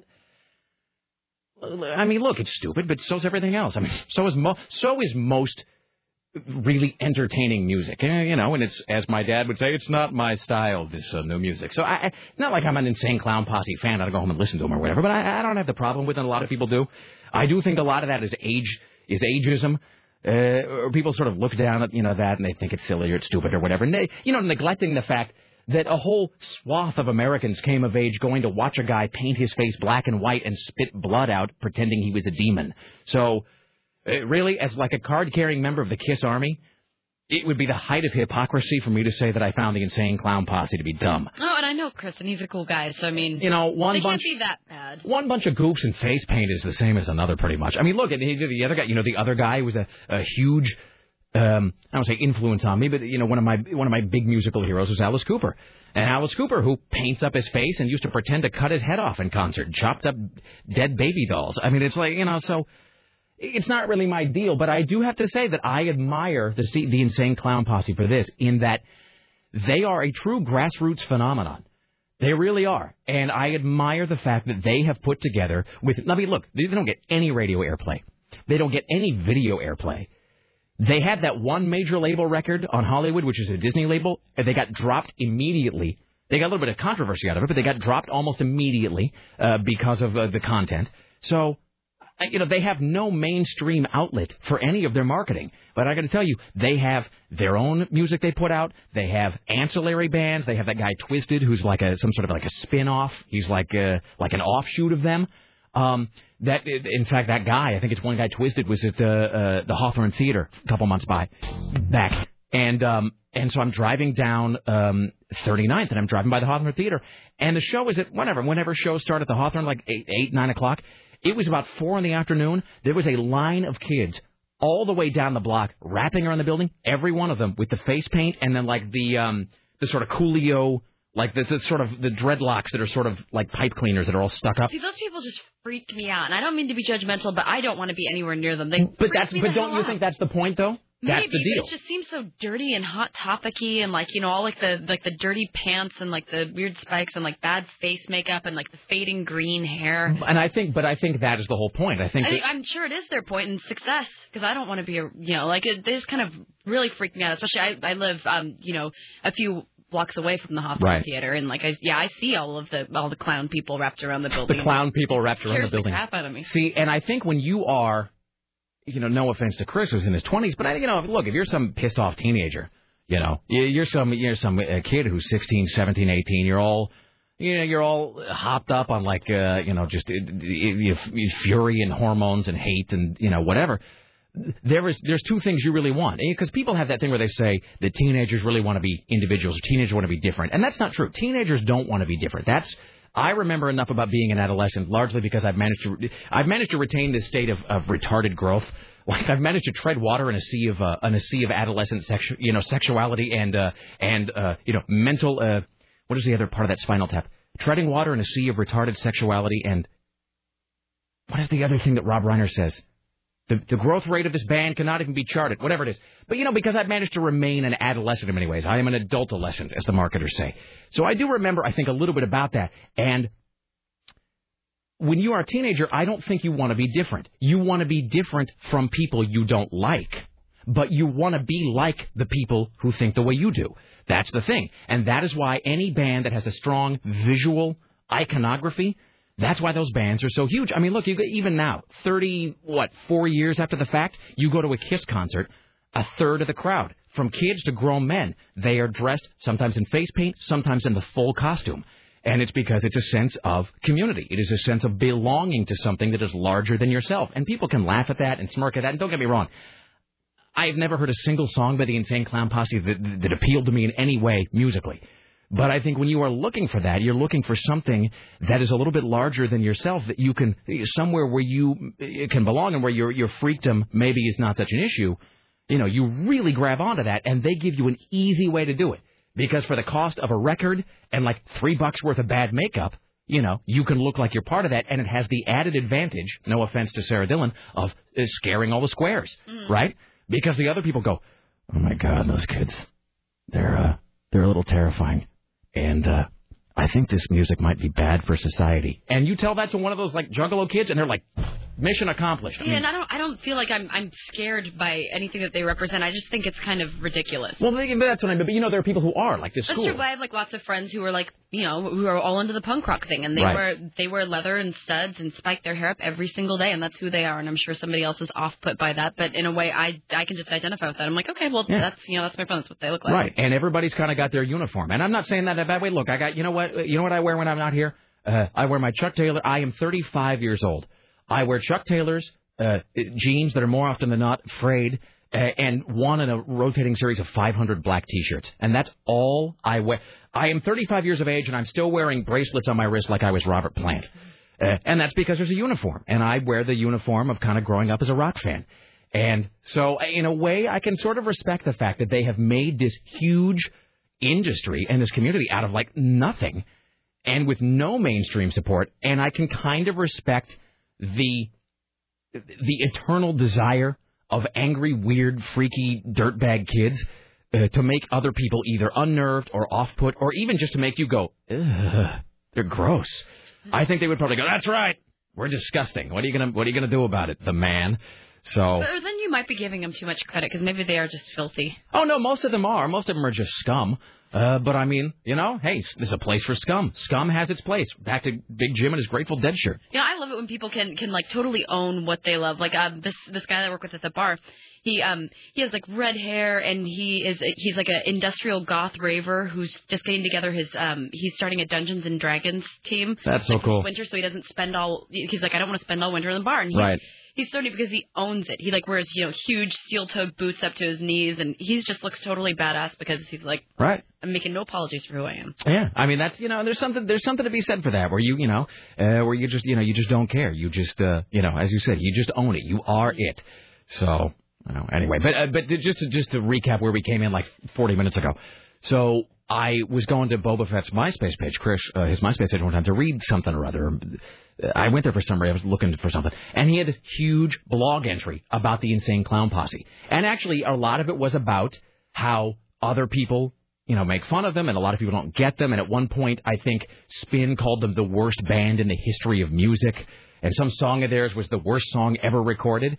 And there was a little bit, and again, it's not that I, you know, it's not that I even listen to anything because I find their music pretty tedious and repellent, but you know, but there was something to be said for the fact that he said, look, you know what, they can say whatever they want, but if you're reading this, uh, you know, the odds are you probably feel the same way about their music that I do, and it doesn't matter what they think. What matters is, you know, what we think and what we do and what we enjoy. You know, and I can, uh, you know, I can understand that. So anyway, that being said, they all look like they need a good scrubbing. Here's Tim Riley. Well, listen to this. The City Council of West Hollywood is considering whether or not to revoke or suspend the license of the House of Blues. In the past 12 months, police have made 44 arrests at the House of Blues for fights, drunken and disorderly behavior, and grand theft. Who goes? Who causes trouble at the House of Blues? Apparently, there's there there have been some decent beatings there. They're trying to crack down on the Sunset Strip. Club managers haven't done enough to step up security. The house. What could you possibly be upset about at the House of Blues? My potato skins aren't done well enough. That's a stupid place to go throw down, friend. You're well, gonna go. apparently, it's been taken over by hoodlums. But it's not who. Have you ever been to the House of Blues? No, that's too touristy for me. That's what I'm saying. Is that the one that's in the Hard Rock Cafe? No, I don't What am think I it's thinking? no. That's the that's the the the joint. No, wait, or is the joint at the House of Blues? The joint, I think, is the performance place at the House of Blues. I Blues. saw Lemmy play there, like. Uh, It looks rather like a tool shed outside. I mean, is it's there- on the left side of Sunset. Uh, you know, you know who goes to the House of Blues? Here's who goes to the House of Blues. Uh, and Sarah, I'll target this one at you. Here's who goes to the House of Blues.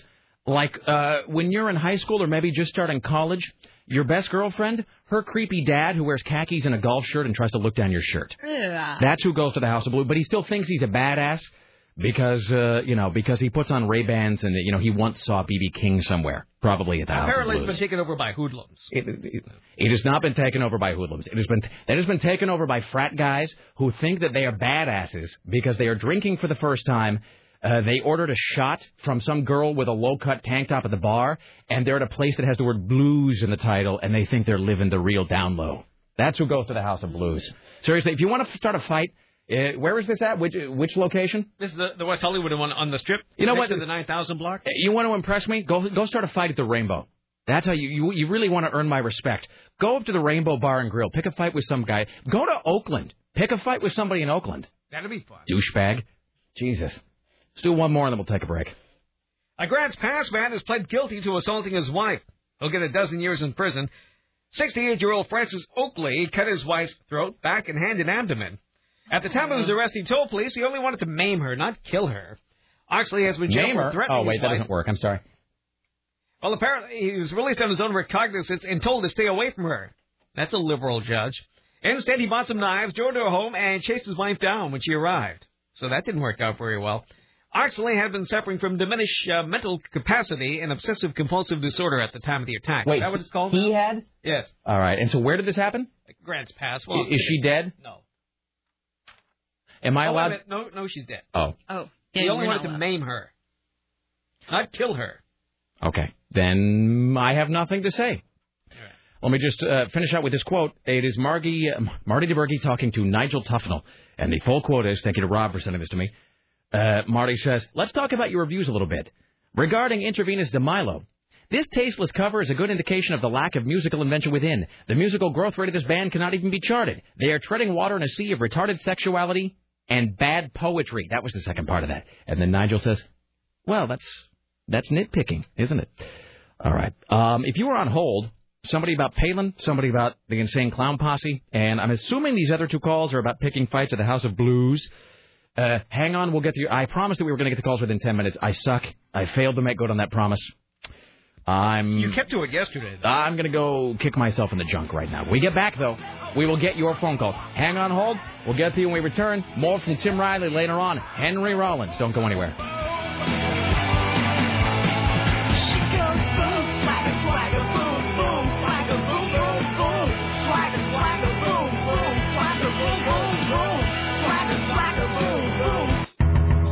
Why, hello, it's the Rick Emerson radio program. It's 503-733-2970. All right, we got off into a whole thing there. The, the insane clown posse gets Sarah Palin. And the imminent demise of, uh, you know, the, the imminent the imminent demise of, of uh, I don't know, a comfortable state of mental being for any of us here. It does seem like this whole country is just one, this whole country as, uh, as uh, Christian Slater said in Pump the Volume, just one day away from going, that's it, screw it. Uh, let me get these calls, then we'll continue with the news because I think we've gotten like one and a half stories this hour. Hi, you're on the Rick Emerson Show. Hello. Hey, Rick, Tim, Sarah, and Richie with a T. Hello. Um, just an observation. Um, first of all, where was uh, Tim hiding while you were talking about the insane clown posse? I was just having a visual of Tim, you know, kind of not wanting to be even near those words so that they don't affect his very nice. He retreated back into his saline-filled egg, sir. Um, just an observation. I That was a great laugh. That was a great little. okay, but seriously. All right. Yes. So, uh, the reason I was calling, as they say, is I've been, um, you know, shooting some emails uh, to and fro that have the name Palin in them, and uh, spell check does some fun things with that. Uh, I don't know if you've run into that, but uh, the suggestions, because it doesn't recognize Palin in the dictionary, Mhm. the first one that comes up is plain, and then there's also pain, Pauling. So anyhow, uh, What is the last one? Pauling. P A L L I N G. Correct. Who even knew that was a word? What does it mean? You know, I don't know. I haven't looked it up. Well, then this call has been completely without a point, sir. I have to say that at the end you've let us all down and your parents. Oh, all right. Well, one more thing then. Okay, see that's good though. You redeemed yourself that way. All right. Hey, by the way, did you know that? Uh, uh, let's see, what was I using today? It was Yahoo Mail. Yahoo Mail doesn't recognize wordsmith as a word. He says, cocking an eyebrow. However, Yahoo Mail recognizes irregardless. So you know, there you go. More evidence that we're headed toward it. Just one big downhill slide. Hi, you're on the Rick Emerson Show. Hello. Hey, Rick. Um, I wanted to make sure you knew. Okay, the Joint is the um, concert place that's in the Hard Rock Hotel in Vegas. Ah, okay. But the House of Blues, the one on Sunset, is where Phil Spector met Lana Clarkson, who he then was on trial, and um, um, the hung jury that starts next month again for his second trial. right, so maybe maybe it's his creepy, evil, violent vibe that he left behind that causes all the violence there. I think House of Blues does have some issues, so um, right, yeah, just starting with Phil Spector. So yep, that's why they're probably having some of those things. All right, thank you. Okay, cool. there you go. I was making the point during the break that you know who goes to the House of Blues is Scotty. That's really Scotty J. Really is the he is the prototypical customer for that place. Hi, uh, one more, and then we'll do more news. Hi, you're on the Rick Emerson Show. Hello. You know, you mentioned the House of Blues. It brought to mind uh, two, three, four years ago. Um, they might be giants came through town here and played, and they had set themselves a, uh goal of writing a quick song for every town they had been through. Right. And uh, the one here, uh, apparently, they went to the House of Blues. And I just remember the chorus of the song they came up with that they kept repeating was, "So uh, put down your hash pipe, put some makeup on that bruise. We're going downtown to the House of Blues." Fantastic. When you say when you say here, where are you calling from? Uh, the Portland. Is there a House of Blues here? Well, wait, where, whichever city it's in, I'm, I'm disoriented. You're freaking me out, man. this was in California. Oh, right, okay, uh, yeah, I'm, I'm a little behind the time, but yes, they Also, were. you don't know where you're living. Uh, no, that's irrelevant. What's relevant is the House of Blues. All right. Um, There you go. I'm not much of a They Might Be Giants fan, but I really do respect those guys because they do things like writing a new song for every city. Just like they used to have that, you know, way back, they used to have that phone number you could call, and every single day, if you called their phone number, there'd be a different song they'd recorded just for that day. They'd written it and recorded it on their phone, and you could call the number, and it would play a different song for you every single day. I thought it was poetry. Yeah, those guys are pretty great in their own way. All right, thank you. All right, there you go. Say goodbye anymore? All right, here's Tim Riley. Police surrounded a man holed up inside a home in North Portland today after responding to a report of a domestic dispute. They were called out at 7:30 to Cecilia and Portsmouth Avenue.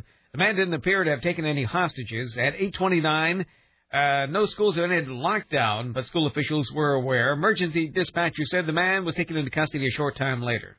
What a waste of his. Her name is Cecilia? The name of the street is Cecilia. Oh, I was trying to do a whole like Cecilia, we'll break down your door, da da da da da da daily thing. Mm-hmm. See, that didn't come together, but there was no point in it though because it wasn't her name. No. Okay.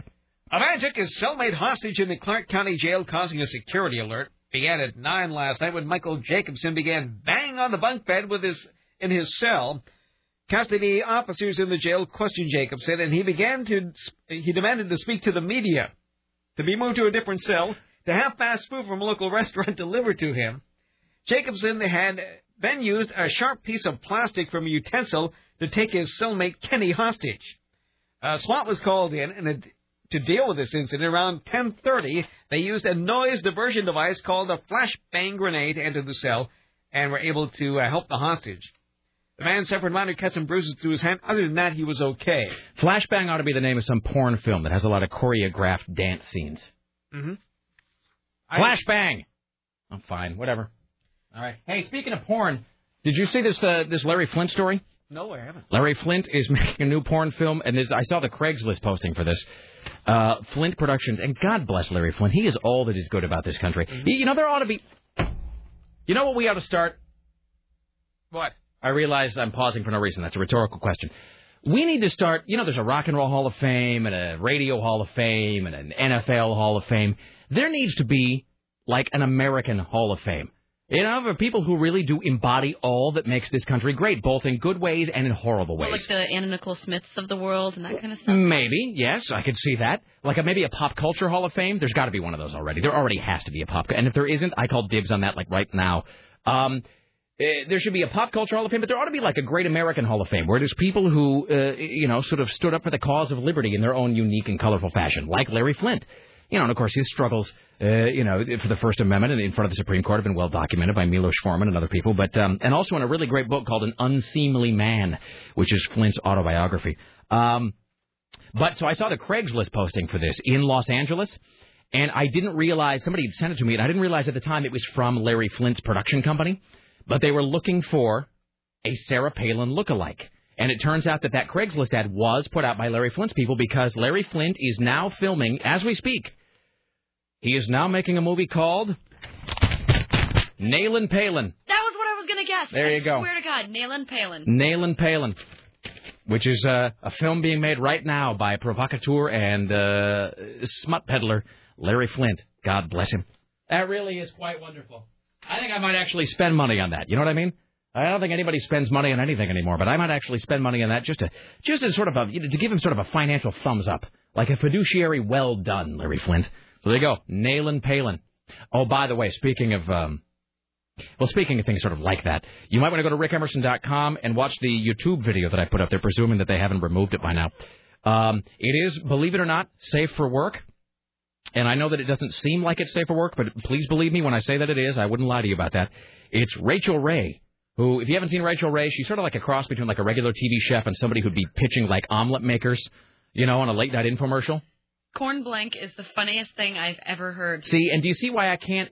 It, but see, You can say it, but it's not, it's like wrong. I will say this. If you go to my blog, it is today's entry, and there's a phrase there, a word, and the first half of it is corn.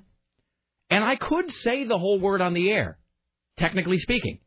You know, under our current, if nebulous guidelines, I could use that word on the air, but I'm not gonna because it just doesn't it seem wrong. It seems wrong. It made me laugh. Like I almost want to call CBS Legal and ask them about this word that's in my web posting. Be like, hey, can I say this on the air? Well, Rachel Wait is she is hard at work. And here's the thing. She's doing a good job. She is doing a good job. It is uh it, the thing is it's not a sexual act though. You know what I mean? It's not a sexual act. It is not it is not a sexual uh, or excretory organ or activity. So but are you watching that video right now? That is unedited. It's unaltered. Tim, have you seen it? No, I have not. Oh, you got to go watch it live on the oh, air, Tim, Tim. Hey, we're going to do another installment of watching something on the internet live. All right, now should I pot it up or is it the Um, audio? uh, you can do audio. Yeah, the audio is just them. So let me be- describe what we're about to play on the air, and then I, I really am going to tell you. Don't play it yet, but I will tell you. uh, Your first opportunity, you need to go to rickemerson.com and look at this YouTube video that is today's um, posting. It is safe for work, I assure you of that. It is, however, very interesting. It is Rachael Ray, who's a TV cook and kind of bubbly and perky. She's the one whose husband, I think, went to whores because Yeah. he wanted to be spit on. And then they're getting like, yeah, I, I think they're getting a divorce now. But yeah, she's very like she's like that baby faced cook woman. Yeah, she's a little too perfect. kind of- She's like the Annette Funicello. She's like way too perfect and prim and proper, and you kind of want to. Her voice is kind of annoying. Yeah, you kind of want to. You kind of. You kind of want to. Uh, uh, you want to dirty her up a little bit. I mean, if you're me. Um. So she is talking to some. I don't know. Some older woman who has brought a product for getting the silk off of an ear of corn. Because you know you take down the leaves and then there's the corn silk. And she has brought a product, and I forget what the name of the product is, for removing the silk from an ear of corn. And how will I put this? Eh, To use this product, and again, this is real. We are not making this up. You can go see this at rickemerson.com. To get the silk off of the ear of corn, one wraps one's hand firmly around the ear of corn and then moves the hand up and down vigorously, which is what Rachael Ray does, first at regular speed, then in glorious slow motion in this video. Let- and listen. I started playing around, and basically what I'm doing is threading the silk off. Shut up. Yeah, really, really. Get out. Okay, so you take and you twist the rubber band, and you put it between your thumb and your forefinger. Okay. Okay. And you take your your corn, and you get as much of the silk as you you can off.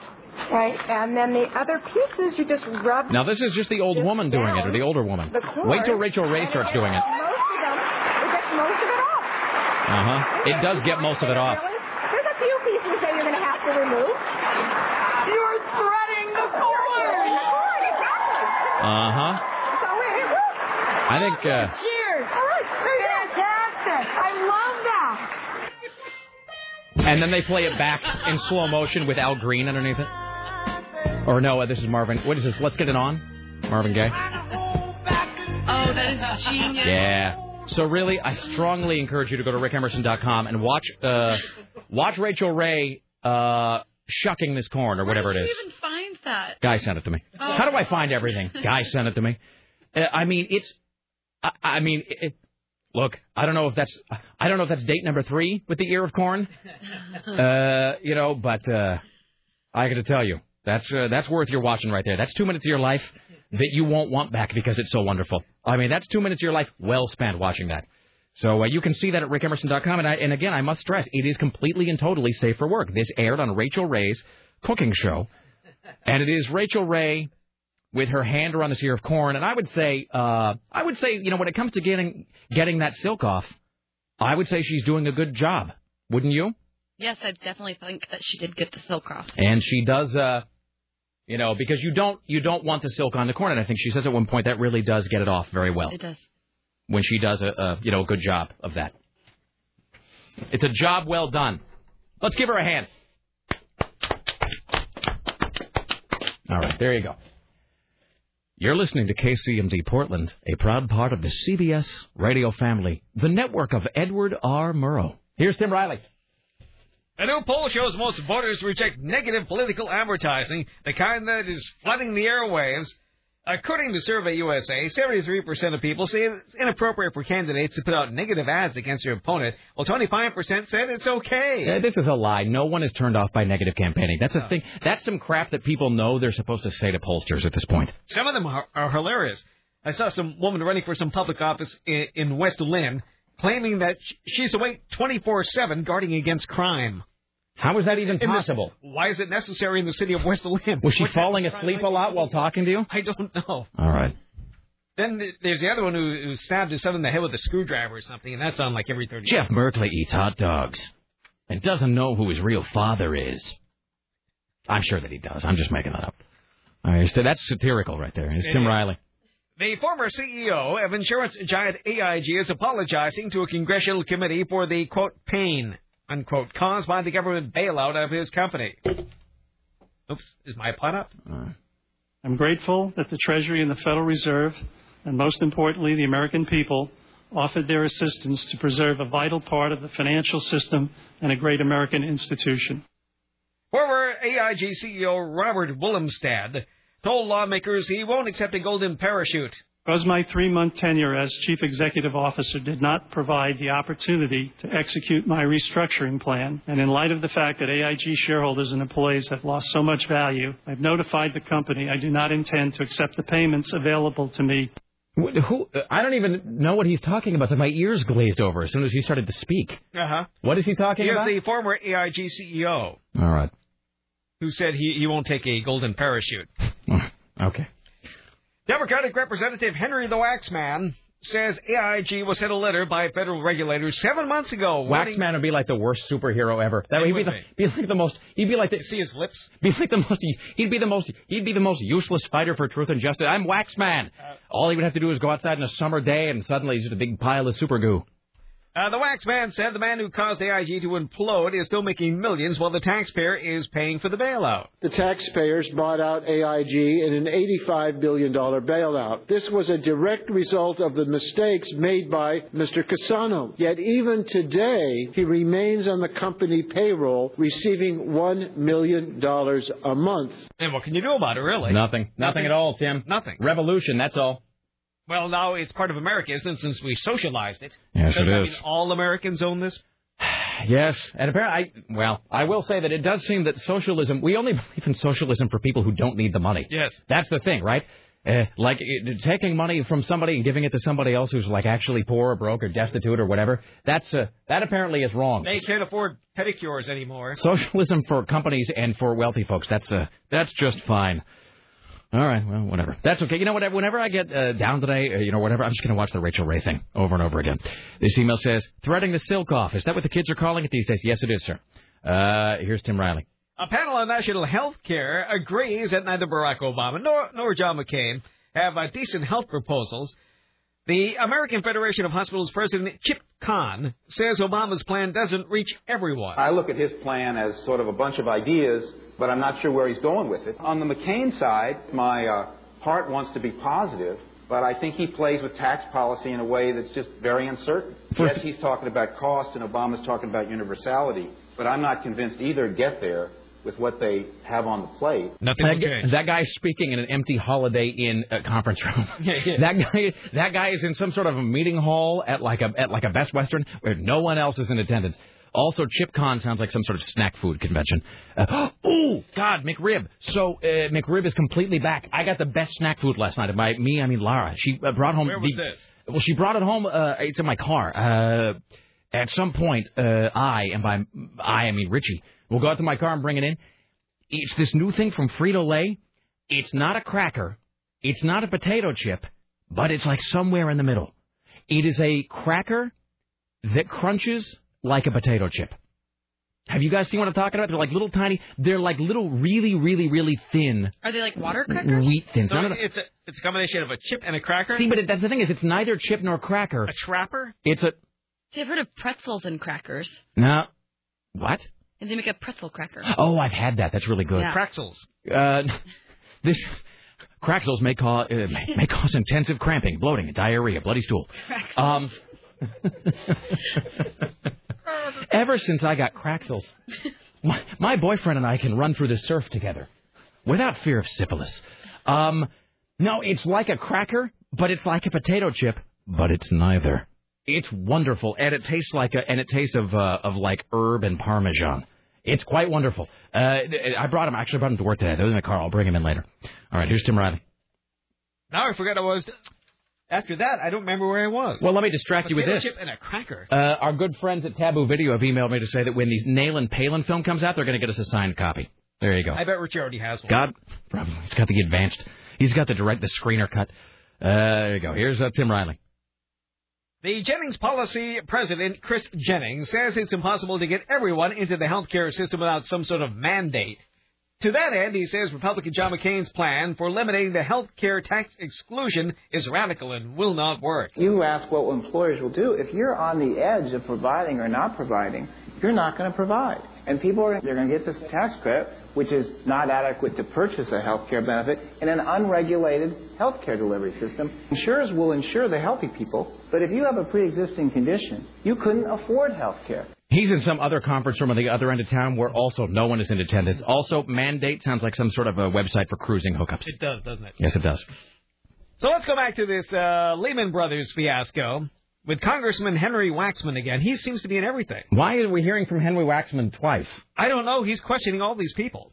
And I guess this is on C-SPAN or something, where people don't watch anyway. Congressman Henry Waxman, the chairman of the House Oversight Committee, that's why he's there, is challenging this fellow named Ferd, who used to be the CEO. Ferd? Ferd. No one named Ferd will ever be elected to anything. Well, this is a typo because his name is actually Fuld, F-U-L-D, but here it's spelled F-U-R-D. So it's either Feld or Ferd, but I think it's Feld. Anyway, he challenged Feld. It's either Feld or Ferd. What is your name? Either Feld or Ferd. Really? So he's challenging over his uh, executive compensation since the year 2000. They put it up on a bulletin board or something. So you've been able to pocket close to half a million dollars. And my question to you is: a lot of people ask, is that fair for the CEO of a company that's now bankrupt to have made that kind of money? It's just unimaginable to so many people. I would say to you the 500 number is not accurate. So even if it isn't fair, what are they going to do? Oh, I was it? just going to say why. Look, I don't make this sound apathetic because I know I get, I get accused of just sort of a, like a bleak nihilism a lot of the time. But I mean, why are we even having these hearings? I mean, we've already given them the money. Yeah. Right. That's the jackasses. Your chance to interrogate them was before you gave them the money. Because if you once you give them the money, uh, you know it's like trying to make it, it's like trying to make a guy take you to a movie after you've already humped him. Not going to happen. You want anything, you make him wait. You say, look, here's the carrot. It's You know, like RF dance for it. It's like RFK questioning Jimmy Hoffa. What is he going to do about it? That is exactly it. You're Um, taking advantage of the American working man. Well, yes, I am, but there's nothing you can do about it. I mean, if you really want to interrogate those guys, you should have done it last week. You should have used the $700 billion to create some sort of a time machine to go back and interrogate them before you agreed to give them anything. Because once they got the check, it's like uh, all, all this is really doing is it is making uh, a bunch of jackass politicians feel like they're taking some sort of responsible role in investigating this. When, of course, I'm getting them a book deal. yeah, well, and of course this guy's gonna, you know, this guy's got the money. He's not going to give it back. No one's going to force him to give it back. So it is a big waste of everybody's time. Uh, so once this uh, the bailout deal uh, passed, and isn't interesting, by the way, that once that passed, now we don't hear anything about it at all. I mean, it still actually hasn't even taken effect, right? No, it's not doing any good. I mean, it's been it's been passed. I don't know if Bush has signed it yet. Has, has the president signed it? Yes. Okay, so the president has signed. it. I didn't even know that. Uh, but uh, I don't know. Has the money started changing hands? Has somebody started getting checks? I would say so, yes. But but we don't really know, do we? Because no one is now covering it. It's like the big fight about it, and once it was decided it was going to happen, then there was no more coverage of it. So now we don't really understand where the money's going. And frankly, I don't even think we ever got a list of like who was getting that money. There's some, you know, the same the pack of shysters and misfits that always get the money. Yeah. So, I mean, really, Unrepentant. hearings are pointless. So, uh, Democratic presidential nominee Barack Obama is firing back at the John McCain camp in response to his recent attacks from uh, Governor Palin. So now they're bringing up the Keating Five scandal after Palin criticized Obama for his acquaintance with this radical fellow named William Ayers. Obama's campaign is posting a 13-minute video about McCain's involvement in the savings and loan scandal and features damaging testimony from Senate ethics hearings. Many of our fellow citizens apparently believe that Fella. your services were bought by Charles Keating, that you were bribed, that you sold your office, that you traded your honor and your good names for contributions and other benefits. It was that Foghorn Leghorn? That's what I was thinking. He sounds like he sounds like that. Uh, he sounds like that lawyer on Futurama. That's a big. Uh, it's a big chicken. You know what I'm talking? There's that on Futurama. There's that lawyer that uh, talks like Matlock, he totally does. He talks like uh, what's his name, Andy. Andy Griffith, Andy and it's Griffith. my client could not possibly have committed this crime. And then he like pecks at the ground. It's the best character. It just makes no sense at all. He's completely surreal.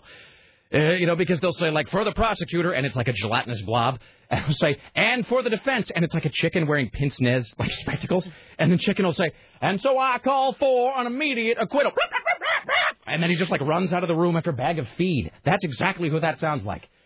All right, well, whatever. And that's from a commercial. Well, I mean, to be fair, wasn't McCain acquitted of all that? Yeah. So, you know, let's you know, let's be men about it, shall we? All right. Hi, you're on the uh, Rick Emerson show. Hello. Is this the Rick Emerson show, KCMD Portland? Yes, it is. Thank you. Um, your uh, your Jeff Merkley thing. He eats he eats hot dogs. I, I got to come up with a new line. Yes. I, can I? Can What I else does he do? What? Yes. Jeff, Jeff Merkley keeps calling me at dinner time. Jeff Merkley doesn't like family time. He keeps calling and calling. Is that the end of it? That's all of it. All right, I thought maybe- calling at dinner time. I thought it might be escalating to something else. All right, we we would I- need one this more though. all I've got. It would need to end on something that had just the slightest bit of creepiness to it, like a um. Jeff Merkley eats barbecued pork. No, no, that's not what I meant by creepy. Like um, like uh, Jeff. What's a funny item of clothing? Jeff Merkley I don't know wears. something that starts with a K. Jeff Merk Jeff Merkley wears a petticoat. Do you want a petticoat? okay, no, all right. Thank you, sir. All right, All it's right, a terrible vision. I can't get out of my head now. All right, thank you. All right, there you go. All right. Now I can't get out of my head. At Petticoat Junction. Here's Tim Riley. John McCain tells the crowd that Barack Obama has brought in $200 million in donations from undisclosed sources. We've already seen the potential for fraud. His campaign had to return $33,000 in illegal foreign funds from Palestinian donors. Why has Senator Obama refused to disclose the people who are funding his campaign? You know, I keep saying that John McCain sort of looks like a zombie, and he does. He looks a lot to me like the guy on the uh, on the Day of the Dead video box. I mean, he really. He just has that sort of weathered and deep wrinkles, and he's spotty, and you know. And it's not even just that he looks old; he looks bad. There's a difference between looking old and looking bad. And we were talking about Mad Men yesterday, how he looks like Betty Draper's dad. Yeah. Uh, so John McCain looks bad, but the zombie analogy is sort of apt, I think, because you know that campaign of his. You know, it really is. As I said, that campaign, of his, they're host. I mean, they it, it is just they are they are done unless Obama makes some massive mistake or some. You look, unless they find like a trunk full of dead hookers or something in Obama's basement, you know, uh, uh, you know, or unless God forbid there's some national security incident or, you know, whatever. Uh, but the McCain campaign is hosed, so it is sort of. I almost feel sad for McCain at this point because he is. I don't mean to sound condescending, so spare me the emails about that because I, I feel bad for him. I am sort of embarrassed for John McCain because he did spend so much time being truly independent.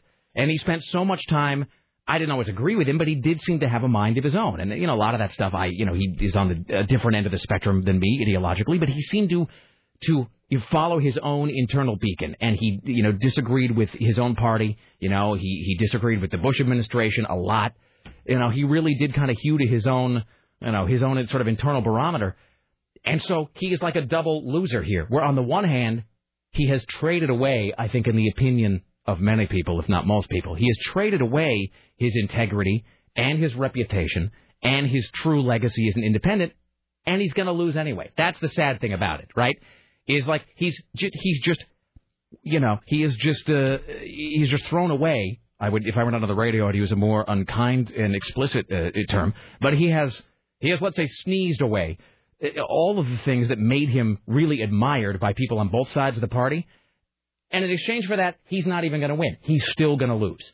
And so he's just sort of limping through these last few weeks, desperately hoping that some miracle, uh, you know, occurs to save his candidacy, which is not going to happen. And meanwhile, he's got this weird, you know, he, he's got this weird Dwight Frye sidekick, Sarah Palin, who's like out there, uh, uh, you know, uh, speaking to what apparently uh, is just a whole bunch of inbred nitwits down in Florida who are, you know, when they're not busy cheering for Sarah Palin, are in fact, uh, you know, shouting racial racial epithets at, at black cameramen. So I mean.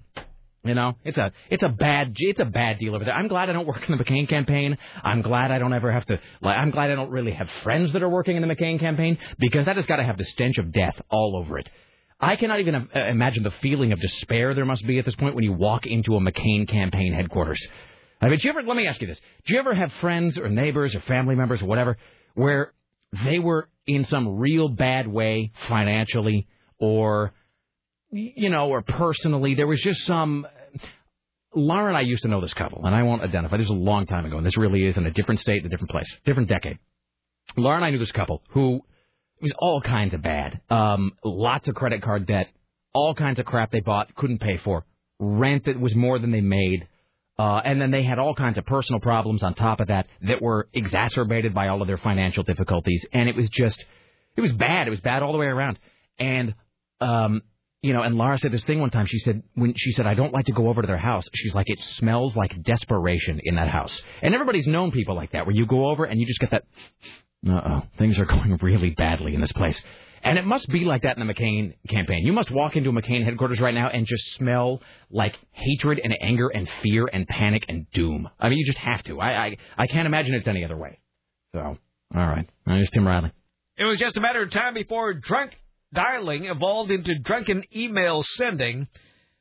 Well, now Google Labs has come up with a new experimental feature called Mail Goggles.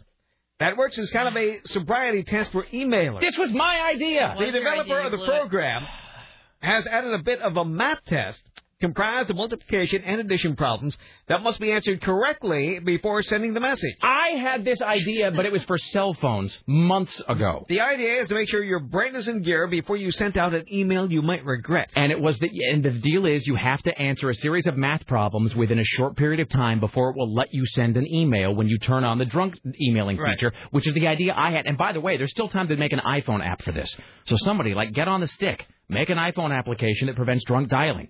You just call it, uh, you know, just give me a little something. Let me, well, you know, Rick Emerson wet his beak. All right. So the sender Jesus. can set the date and times when you might be the most vulnerable for sending questionable messages. Fine, whatever. I'm not going to be bitter about it. I'm a little bitter about it. All right. Your Honor, I may be a simple backwoods hyper chicken, but I do know that this is Jim Roope from Los Angeles. Hello, CNN radio correspondent Jim Roope. Hello, Rick Emerson in Portland, Oregon. How are you, sir? I'm doing very well, thank you very much. All right. Ah, okay. So um, I don't even. I, this is, How to get into it? I don't even know how to get into this, but let me ask you a question, and I, I don't mean to be flip or to, to to make light of anything because I was actually going to ask you this the other day, and in fact, the hell was that? Uh, my chair. Okay. Uh, some, some sort of a rooster or something in the background. Sorry. Um, are you working at home right now? Uh, no, I'm in the bureau. Okay, just checking. Um, uh, Tim and I I were would love to be at home right now. Tim and I were having a discussion early on about, uh, and don't get me wrong, I'd be envious if this were the case, but how much of your work you were able to do from home, if any. Oh, wouldn't that be nice? Um, so in any event, uh, on Friday, uh, we were rehashing the vice presidential debate, and it was a little bit of a crazy day, and we'd all been going on not too much sleep, and we were all a little, a little aggro and a little, little afraid, and you know, of course, just the, stock market, is, and this is even before it fell 800 points yesterday. Stock market up and down, and I went home, and my wife said, you know, she said that all of her friends were a little nutty that that day. She said everybody's just sort of being a little, you know, acting a little weird, a little jumpy. And Sarah put her finger on it earlier when she said that we are all very anxious. And that uh, even here at the show, we have started to amp down our caffeine intake a little bit because everybody, we're all feeling a little bit just, you know, like your hands are kind of spasmodically clenching a lot for no real reason. And my wife said that I should do some sort of an Insta poll about, you know, like a is it crazy where you are kind of a thing. Uh, and I, and I think we will do that because I do get the sense that there is, for lack of a better word, uh, and again, and I don't mean to be flip about this. I know we have this horrible story, of this guy snapping and, and you know this murder suicide. But do you get the sense that there is a little bit of just that anxious, you know, it's that that raw nerve craziness kind of in the air right now everywhere? Yeah, and it was noticeable after the first time the the rescue package failed. You know what I mean? Yeah. Uh, once that happened, everybody sort of put their hands in their their head in their hands, and they didn't know what to make of it. So everybody got real antsy and anxious and and um, almost almost uh, it, it's almost acting just before you snap. You know, everybody's Right. kind of, especially here. It really is very strange. I'm glad you brought that up because when I got back from St. Louis, it was noticeable Right. when I talked to my friends or I would just be at the grocery store. I mean, people were there, there were two kinds. There was there was the zombie kind of look, and then there was the frenetic kind of um, uh, busy type. Right. Right. You know, so I had that person do my shopping for me. But it was it was it, was it's noticeable. And I think it's just a confluence of, you know, you say the economy, and that just sounds so big and broad and vague. But I mean, but that's a that's a million things, right? It's it's the constant. And I'm not one of those guys who like blames the internet and the media for anything or whatever. But I mean, you know, because lack of information, I think, you know, people say that too much information makes us anxious. I think probably it used to be the case that lack of information probably made us anxious. So it's just one neurosis swapped out for another. But you know, but the constant talk about the bailout and God love her, Susie Orman on television screaming that things are about to implode, and uh, you know, and and seeing things like God, I was talking to Kastenbaum yesterday, and he stood in there in New York, and as we're talking, he's counting off how many points you know the market is down. He's like 650, 600, and, you know, 80, 695 as we're on the phone, and you hear that, and it messes with your head. It is you know, hearing things like your bank is gonna is gonna uh, reduce your credit limit, like you're not gonna be able to get a loan. Uh, you know, college loans are going to be more difficult to come by. Hearing that we got to come up with 750 billion dollars. I'm not trying to freak everybody out further, but I'm saying it's all of these things, and then you add into it this uh, election cycle, which has already been, I would say, it's it's a fair estimate to say this has been the craziest, busiest, fastest, most rapidly evolving election cycle we have ever had. Don't forget the adjective exhausting. Yeah, and exhausting. That's the other thing too. I mean, do you realize in, uh, when was the when was the Republican convention? It was in late August. Maybe. So we were like talking about maybe six weeks, maybe. Or September. Uh, the Democrats were first. So it was. uh, How? In other words, when was the first time we heard the word Sarah Palin? Uh, about a month ago. So I would, yeah, month to six weeks, maybe. And so six weeks ago, we never heard of Sarah Palin, and just to use her as a small microcosm. And in that six weeks, we've never heard of her. We've kind of been excited because she's new and different, and it's sort of a thrilling story. Then we went through the whole Bristol Palin being pregnant, that whole thing. Then we went through the Republican convention, where she seemed like the second coming of everything. Then we went through this uh, huge implosion that she had on Katie Couric like nine different times in a row. Then we've had all of the parodying of her in the popular culture, most specifically by Tina Fey and Saturday Night Live. Now we've got her out there counterpunching and really and I'm just, you know, she's obviously taken it upon herself or been told that her job is to be the right hook and show, you know, and so she goes out there and she's just doing all of these real strong counter punches and what some people would say very divisive attacks and you know and Obama is and, and you know and of course we and let, let's let's be honest you know you tar everybody with the same brush. They've all both campaigns have dropped any appearance of propriety and now they're both slinging mud. They're both fighting. They're both on the ground fighting for the knife. Um you know and I think all of this stuff put together I Tim and I were saying earlier that we feel, and I hope it doesn't happen, but I feel that like, but we have another month of this election, and another month of you know, because nothing's going to get fixed in the next month, and that there are a whole bunch of really, really short fuses in the American psyche right now that are like one spark away from going. I really do feel that way. Well, everybody is overextended, uh, more so than at any other time in our history. We are overextended. We have such huge overheads. And we have been told over the past year, especially, that things were pretty good. And then all of a sudden we get, you know, reality kind of smacks us in the face and now we have all this debt and all this overhead. And that's what happened to that guy yesterday. Um, or over the weekend, whenever it happened. It, it is, it is a sad uh, state in which we live because we, we don't know what to do now. We're all hoping that this thing doesn't implode, as Suze Orman would would say. Um, we're just kind of hoping that it all works out, so we don't have to push our stuff around in a grocery cart. Right, right. Uh, so Not that that's a bad thing, if you like it, but you know what I'm saying. And you know, and I know a lot of people. You know, everybody's probably heard the story by now. But the but the, the long and the short of it is, uh, so there was uh, this guy yesterday. Um, that uh, I guess he and he's I guess did he leave a note or did he specifically say notes. like this is because of my financial situation? Actually, he left three letters, two two suicide notes, giving himself two options. Option one was to kill himself. Option two, which he thought was the more honorable, was to kill his family first, then himself. I guess not to leave them with all the debt. Right. But uh, you know, he at one point in his world, his financial world, he has an MBA in finance. Uh, he worked at uh, Price Waterhouse for a while, Sony Pictures, other big places. Um, in in his world, he was considered one of the top dogs. In fact, uh, one one newspaper called him a winner. One trade paper called him a winner at one time. Made over a million dollars in the stock market. Then he lost his job. Then he lost a lot of money in the stock market. He was renting this big house in this gated community in Porter Ranch, uh, in in the West San Fernando Valley of, of Los Angeles, and two luxury SUVs, uh, the whole thing. Kid going to UCLA, uh, two other kids in school, and he snapped. You know, no prior mental problems from what they could ascertain so far, but it just it just was too much for him. And maybe it was his culture. Uh, it's an Indian culture. Maybe that pride, being the breadwinner. You did. Right. Maybe his family didn't know the situation. I, I you know, who knows? Because you you've heard stories of people getting up, going to work, making their getting up, making lunch, heading off to the house like they're going to work, and they wind up sitting in the park all day. Sure. You know, maybe it was that situation. And so now everybody, you know, counselors are out there and crisis folks are out there saying, you know, if you notice the signs, reach out and help someone. Reach out and ask for help if you need it. You know, but don't you think? And I, you know, and I hate to sound. You know, as soon as we're done with this segment, we're going to have to talk about boobs for like half an hour, just to just as, an antidote to this. Great, I'll hang on. But I mean, don't, don't you? Don't you feel like, in, in, not to be too melodramatic, you say, well, look for the signs. But I mean, in a in a sort of overarching sense, kind of like everybody's got the signs right now to some degree. Exactly. Everyone's in the same boat. Yeah. So You they're, know? you know, look for signs of financial distress and generalized anxiety. Well, you know, count me in, friend. And there are a lot of people that that can shoulder burdens very well, and you would never know it.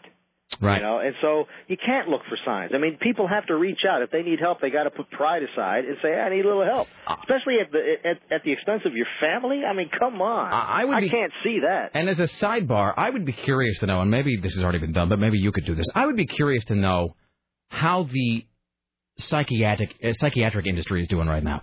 Uh, now you could say maybe not that well because a lot of people don't have health insurance, and a lot of people can't afford uh, mental health care without their health insurance. Although those resources are, are certainly available, but um, I'd be curious to know, you know, uh, what what what are shrinks seeing right now, or Yeah, therapists? that was that was my pitch this morning in our meeting to advance the story a little bit. Um, I I, I was going to go in that direction. So if they give me the go ahead, that's probably what Yeah. I'll wind up doing, I- especially over the next several weeks. I mean, I would be really curious to see um, how two two things actually. One sort of serious and one almost half serious. I'd be curious to know what the mental health industry is seeing right now in terms of people calling up and going, "Look, I just got to come in." You know, like, you, did you have? I need to speak to somebody like today. That and this is sort of on a lighter note. When January 21st rolls around, I'd be curious to know how much a change in the administration affects the mood of people. Maybe it's good. Maybe it's, but you know what? It- it- Or just the s- stock market. yeah, I mean that too. You know, or maybe, and I do think there's some credence to this. Look, I'm not, as my friend Mike Chase would say, George W. Bush, he's no rocket surgeon or nothing. But I do think that there is something to be said for the fact that over the past few years, especially, I think people have taken a lot of their generalized anxiety and fear and they have projected it onto George W. Bush, and he has been. He has been the thing that has sort of kept them going because they have that guy to hate. You know what I mean? Yeah. They're like George W. Bush is the worst thing in the history of the world. He's, I mean, and you'll hear people on the left say things like he's worse than Hitler, you know, and it's like, which is like ludicrous. But you, but, you know, people will find a thing, and that's the thing they're going to blame. George Bush is my scapegoat, and certainly George Bush has done enough that he can rightly be blamed for. But I think a lot of people just blame him for, you know, Pompey, Expl- George Bush caused that. I would be curious to know once Bush is no longer in office. Are there going to be a fair number of people out there who don't have a ready target onto which they can project all of their anger? And where's that going to go? You know, if George Bush isn't around for you to hate anymore, and if it's Obama, let's say, where are you going to put all that anger? Because you're not going to have George Bush to project it onto. So I, you know, I'm curious about the mental, you know, state of America and where it's going to be in a couple months. I really am. Interesting. Interesting. All right. Well, there you go. You can steal that from me, sir. I I already have. Good for you. Thank you. All right. Remember, good artists borrow, great artists steal. Uh, Thank you very much. All right. Well, uh, I guess uh, go have yourself some. Uh, go have yourself a uh, you know double double and fries. I, I I I probably will a little bit later on because right now I think they're the cheapest thing you can buy. That's what I'm saying. Good and good for you, my friend. Thank you. Sir. All right. Thank you, Jim Roope. Take care. All right. There you go. There's uh, Jim Roope. All right. Hello, Tim Riley. Well, hello. What are all these people calling about? It's a talk show. I know, but I think there's still people holding from the insane clown. hold on. I just stuff. uh, uh, really. I, I'm sorry. I, I didn't. I was too busy looking for the. Where's my wah wah wah thing? There you go. Uh, let me just get it. Well, they're not screened, so I have no way of knowing. Hi, you're on the Rick Emerson show. Hello. Dr. Uh, shrink answer. My best, one of my best friends is a shrink, and he says he's working till 10 p.m. every night. He's booking about 25k a month, and um, Man, that's a growth industry. Tim just gave the thumbs up. absolute growth industry. And I have the a ground question for you, floor, yes. Joy. The only thing we learn from history is that we don't learn from history. Thank you. Bye. All right. Thank you. Hi, you're on the Rick Emerson show. Hello. You know what? My shrink's out of town for a month. Thanks. Thanks. I appreciate that. Hi, you're on the Rick Emerson show. Hello. Hey. I just wanted you to know that uh, you have these things about mental health. This is Mental Health Awareness Week. Really? Is it? Is it actually? Thing. Uh, you know, I'm serious. I spoke last night about schizophrenia. Uh, Did you interrupt it by just barking every now and again, occasionally? yeah. I'm sorry. It's uh, it's what I do. Uh, so wait, now are you a? What do you do? Are you a shrink? No, no. I'm actually I'm a mental health advocate. I have a daughter who has schizophrenia. Okay. And so did Yeah. you? So that well, let me then retroactively apologize. But uh, so did you? When you say you speak, uh, is that to other parents who are dealing with that, or what is the? You know? Yeah. Uh, there's an organization called NAMI, which is the National Alliance on Mental Illness, Mm-hmm. and they have in Washington County uh, at their headquarters or their office. They're having programs each night this week about different aspects of mental illness.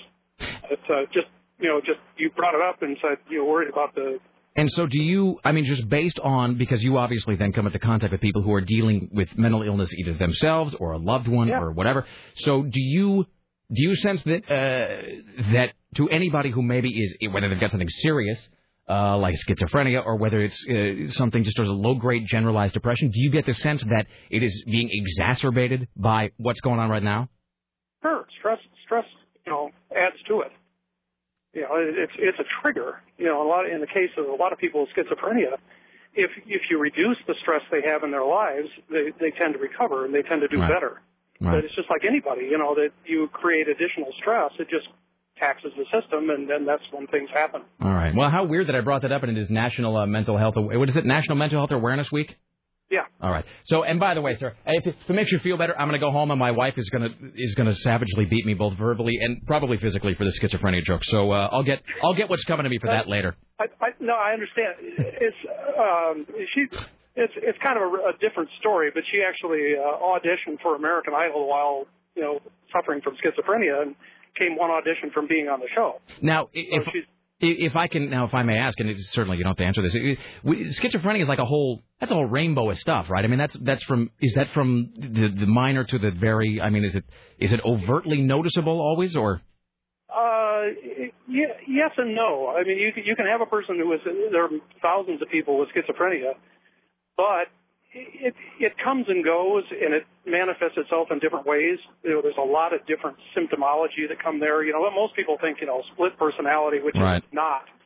It's it's generally classified as a uh, psych- psychotic disorder. It's a loss of connection with reality, uh, delusions of grandeur, paranoia, a whole bunch of different things like that. It can be very, very serious. I mean, it, one about one in six or one in seven people who have schizophrenia end up doing themselves in, which, is a, which is the terrible part of it. Uh, but yet there are many, many people who go on and recover. Well, and there you- are a lot of treatments for it. you you are a stronger man than I am, my friend. So, um, all right. Well, I hope things stay on a relatively even keel on your end of things. Thanks for the heads up on the uh, National Health Week, sir.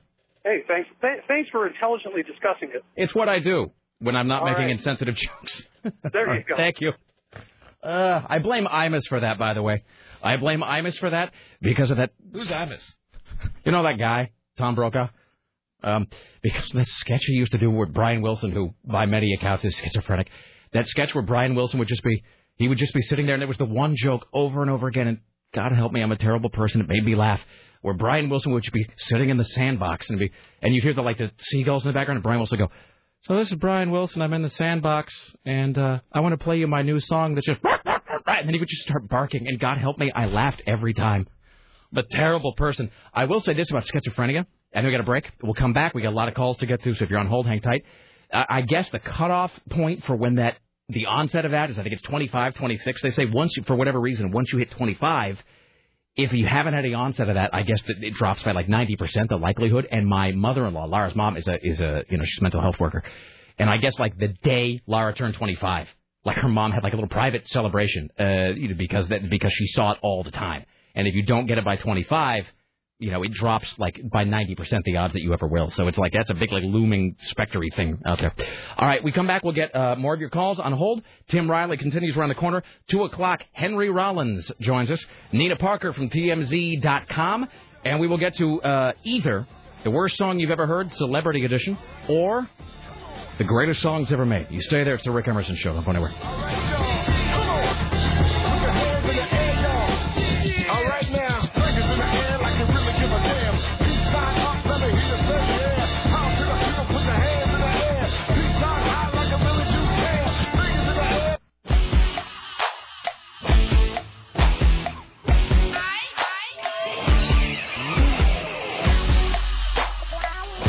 Why, hello, it's the Rick Emerson radio program.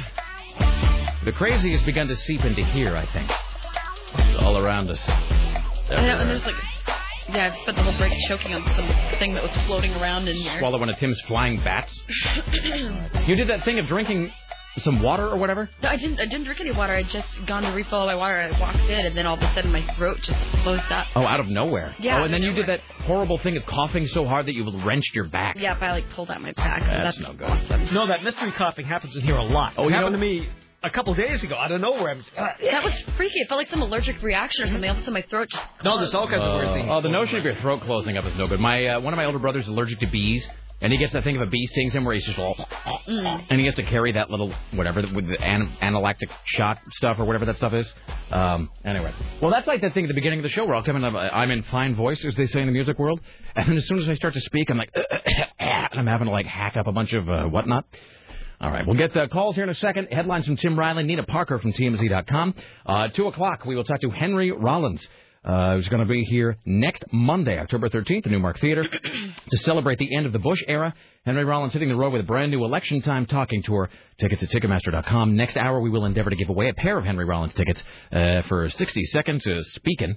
Uh, let's see here. Uh, hi, you're on the Rick Emerson Show. Hello. Hey, Rick, how you doing? Yo, what's up? Yeah, I drive for TriMet. Mm-hmm. Things are nuts out there.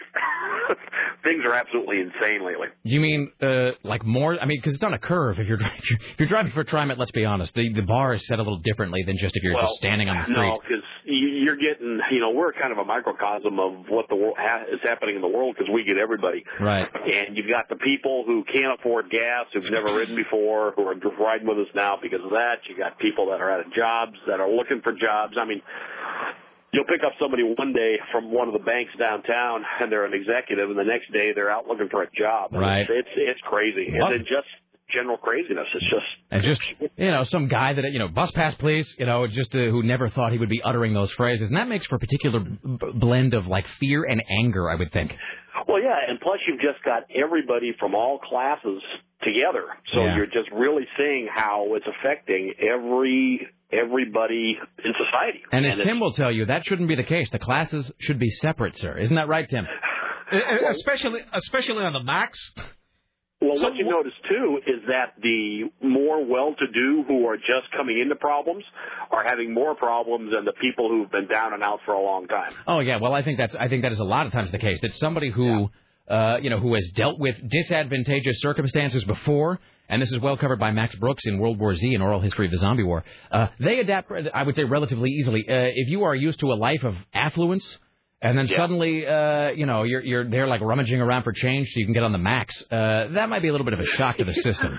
Yeah. You know, it's amazing. You'll you'll have these guys come up who are in you know five hundred dollar suits and with briefcases and saying, "Hey, I don't have any money. Can I ride for free?" Because they are just totally broke. And because they have no idea of how the system actually works because they've never had to ride public transportation. Oh, well, it's also that they just don't have any money. I mean, they don't have any more credit. They are losing everything. They've lost their jobs, and yeah, they just, you know, I'm looking for a job. I don't, you know, I don't have a penny to my name. You know, my wife sent me out without a quarter today, and uh, you know, because you know we can't buy food for the kids. Buddy, can you spare a two-zone transfer stub? exactly. All right. Thank you, my friend. All right, Yeah, stay thanks a lot. stay Yeah. safe out there. It's crazy everywhere. It's crazy everywhere. Can you spare? God bless you, Tim. I deleted my buddy. Can you spare a dime? Or bless you, Sarah Dillon. We had a long discussion about this song earlier today before you came in. I deleted because that used to be our. Didn't we? Uh, wasn't it for Richard Nunn? It's the unemployment open and close. But I think we specifically started using it when Richard Nunn got fired. Uh, he got fired, and we started using it for him because he was looking for a new job. And then we, then it became the unemployment watch, which we forgot, or I forgot about it. And then I think so much that I actually deleted it out of the system. You're a good, but thank you, Sarah. You're a good person. Is that it a Tim, wave? Tim and I were talking about it this morning. Is it a wave or an MP3, or is it in the system? It's in the system. It's in the audio vault. It's, Excellent. yeah, it's A unemployed. What is the close? Open and A unemployed close. Actually, the open's kind of messed up. I actually just played the close because I was listening to open this morning. What does the open sound like? And it Oh, stops, it's chopped. And then it restarts again, so Oh, it that's just weird. needs to be trimmed. Uh, hi, you're on the Rick Emerson show. Hello. Hey, Rick, how are you? What's up? Um, the story about the uh, suicide uh, was reminding me. Um, you know, when I was in school and they were teaching you about the depression, um, you know, you heard about Hoover Towns and everything.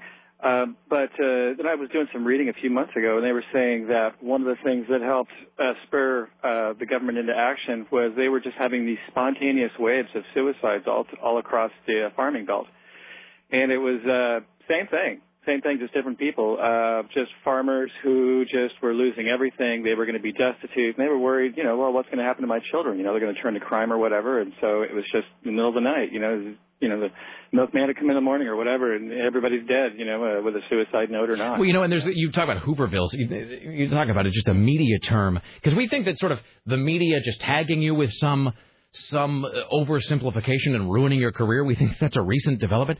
You know, Herbert Hoover, who by many, if not most, I guess, mishandled uh, that whole state of affairs and the depression.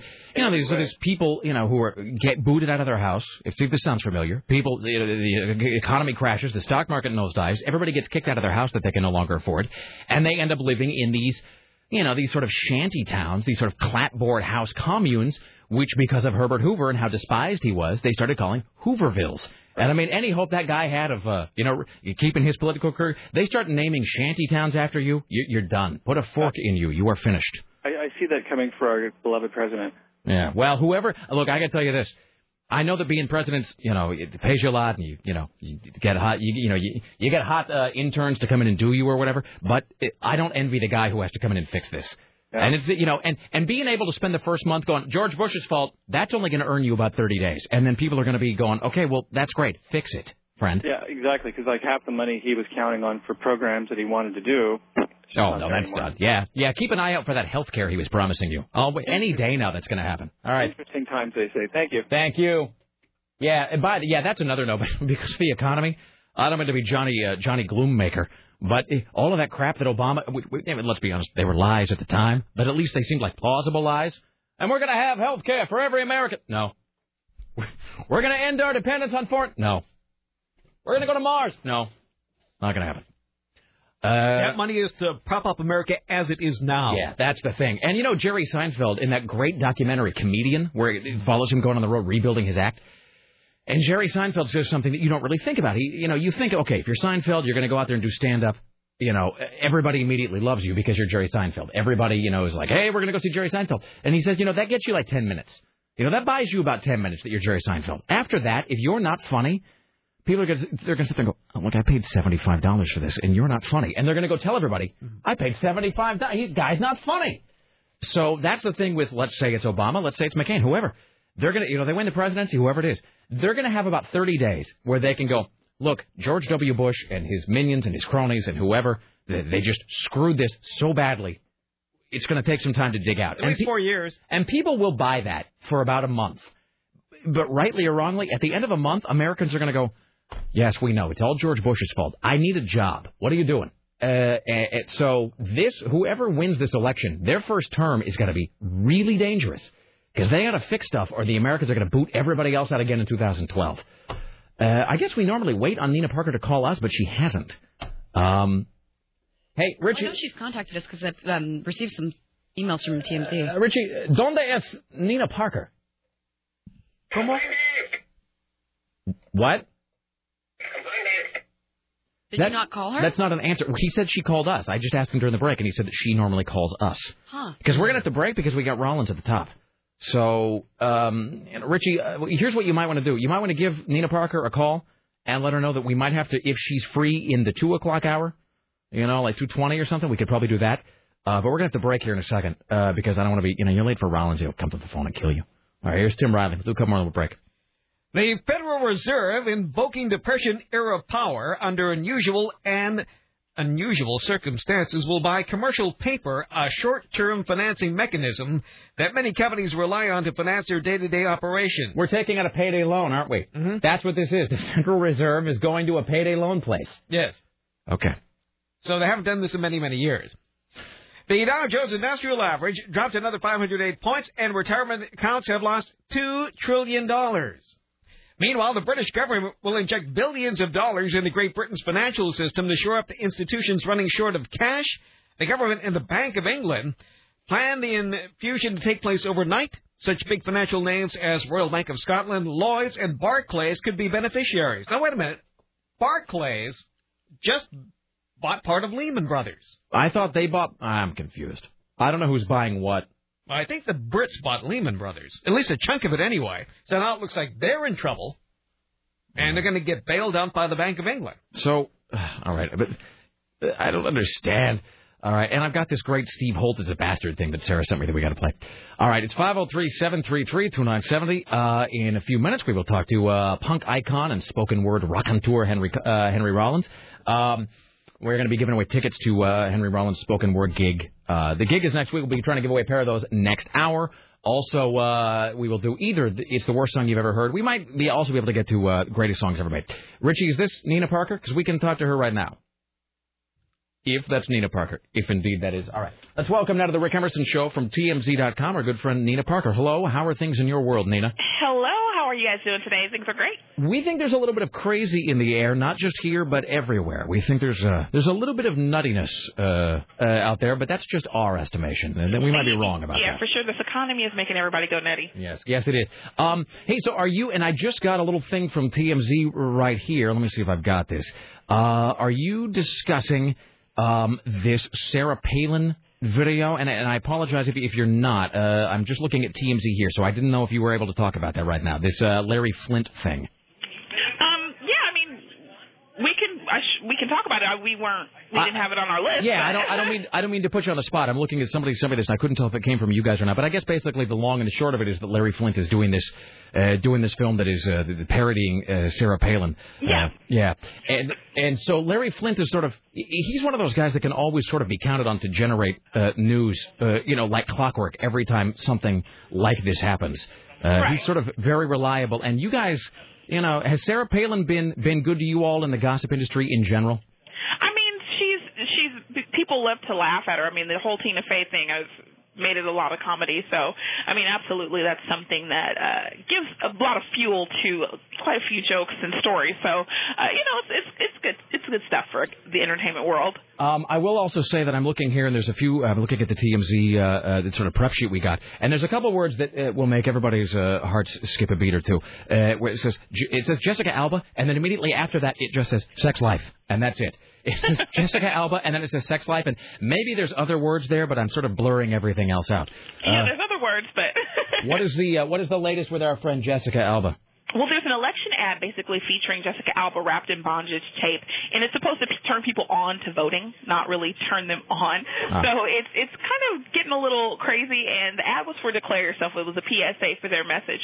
And if you guys, if- just so that you know, on a side note, apparently uh, people have been bombarding a couple of local places for bondage tape. I don't know if this is something that's caused by the ad, but it's you know gained a little bit of popularity. So I don't know if she knew what this ad was going to trigger, but uh, bondage sites are kind of loving it. Hey, by the way, I'm looking at this ad right now, and I got to say it's both hot and kind of creepy at the same time. It is a little, it is a little, uh, don't make a noise or they'll find you in a drainage ditch, sort of. Yeah, I mean, it, it's, it definitely is. it's. I mean, I guess it's sort of sexy, but it's a little uh, terrifying at the at the same time. So, I mean, it really, it really is one of those things where as the election and the news cycles get faster and faster, you got to be louder and more shocking to sort of cut through, you know, to cut through all of the static. Well, Uh, people are definitely looking at it for sure. they definitely are. Uh, and then um, I know that there is. We've been tracking sort of the saga of Hugh Hefner and his various girlfriends. I think he had like seven of them or something. Um, but Holly Madison, when she makes some statement, are they officially? What has Hefner just dumped all his girlfriends? Did they all dump him? What happened? Well, I mean, the guy's 82 years old, and these girls are, you know, all in their 20s, and it just came to the point. And Holly Madison is, if everyone knows, from Girls Next Door, she's his number one girl. She's Right. the one that shares the room with him, and she officially told us on camera that she's no longer with him. She's bought a condo. She hasn't completely moved out of the mansion yet. She's working on it. They're still filming the show, but uh, the relationship is definitely over. So she's been with him for quite some time, but she wanted to get married. She wanted to have kids, and he was not willing to do either. Yeah, I think he's been he's been down that road twice, and I uh, I mean really. Still married. Yeah, at this point, if you're at this point, if you're Hugh Hefner, there's just uh, yeah, there's really just no reason to there's no reason to be settling down. I mean, what do you? you The time to do that was earlier. Right. He's not going to settle down at 82. All right, Nina Parker from TMZ.com. Uh, a little bit crazy, a little bit hectic, but as always, thank you for making time for us. We appreciate it. Oh, thanks so much. All right, we'll talk to you next week. All right, Richard, can you uh, can you talk to Nina and actually um, let her know? I didn't mean to blindside her with that uh, that Sarah Palin thing. So somebody had sent me. We get this prep sheet every day from TMZ, and it's like they're talking about you know whatever the stories. And I think b- because like there's always uh, sort of lawyers sniffing around them, they kind of don't talk about certain stuff on the air until it reaches a certain level of vetting.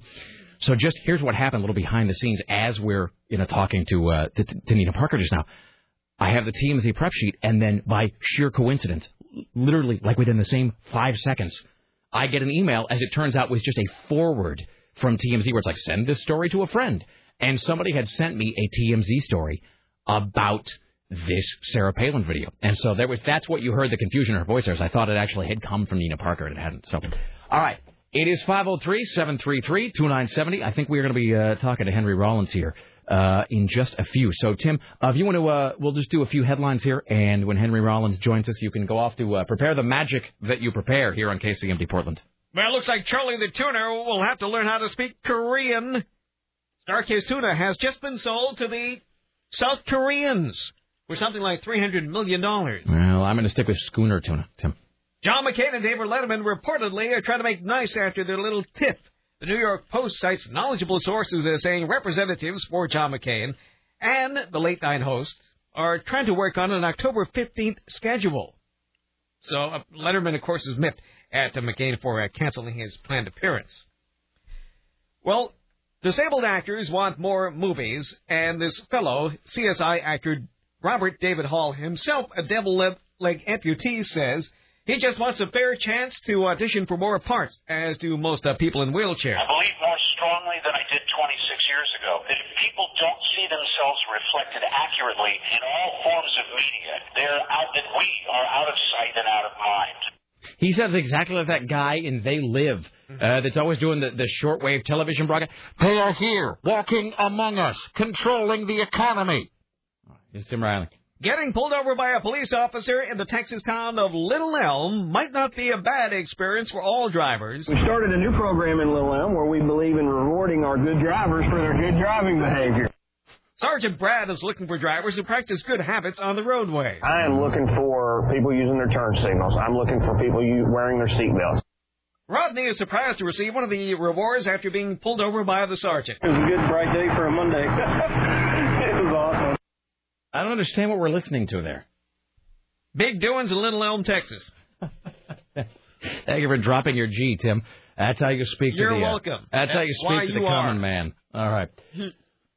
Let's see. Uh, on the eve of this uh, presidential debate, a new uh, Time CNN poll, well, the debate is tonight, uh, shows John McCain still struggling in states won by George Bush in 2004, a sign that last week's vice presidential debate did little effect on uh, voter opinion. In North Carolina, which Bush won by more than 12 percentage points, McCain and Obama are locked in a dead heat. In Indiana, Bush won by 21 points in 2004. McCain maintains a slight five-point lead over Obama. In Ohio, where Bush won by slight margins in 2000 and 2004, McCain trails Obama by three points. So, whatever you want to believe as far as the polls go. And so the debate is happening. I mean, we're not going to be carrying it. We will be by, uh, by the way, carrying uh, what next Wednesday. We're going to be carrying the final presidential debate. So we carry the VP debate. We're not going to carry tonight. So we're going to carry the presidential debate uh, next Wednesday because it's the last one. God, is next Wednesday the 15th already? Yep. So I keep saying we got a month uh, of campaigning left, but I guess we don't. I guess it's less than that. I mean, it's what? It's got to be like 27 days, something like that. So I don't know. It, uh, it is strange to me. Well, uh, I was going to say it's strange to me that it could still be the statistical dead heat, but I guess it is only statistically speaking. Yes. Because if you look at the electoral map, I guess the general consensus is that Obama has got it basically so locked up in so many states that he really only needs either A, just Florida, or a couple swing states uh, to really make it happen. I mean, that's just sort of, that, that sort of seems to be what everybody's sort of saying at this point. So you gotta, man, you gotta wonder if anybody's gonna watch. I'll be curious to see what tonight's ratings are for the, you know, for tonight's debate as contrasted with the VP debate and contrasted with next week's debate. Because this, I think tonight is theoretically all about the economy, but they've all kind of been all about the economy, and the next week's is all about uh, domestic policy. But it just, uh, I don't really see anybody getting. I see people getting excited about watching Barack Obama tonight, but I don't really know even his most ardent supporters. I can't see them getting all like jazzed up about it. I'm going to go home and watch John McCain talk This for 90 minutes. This is pretty much over, I think. I, I think it is. Except I'm- for members of the chattering class. I think it is, Tim.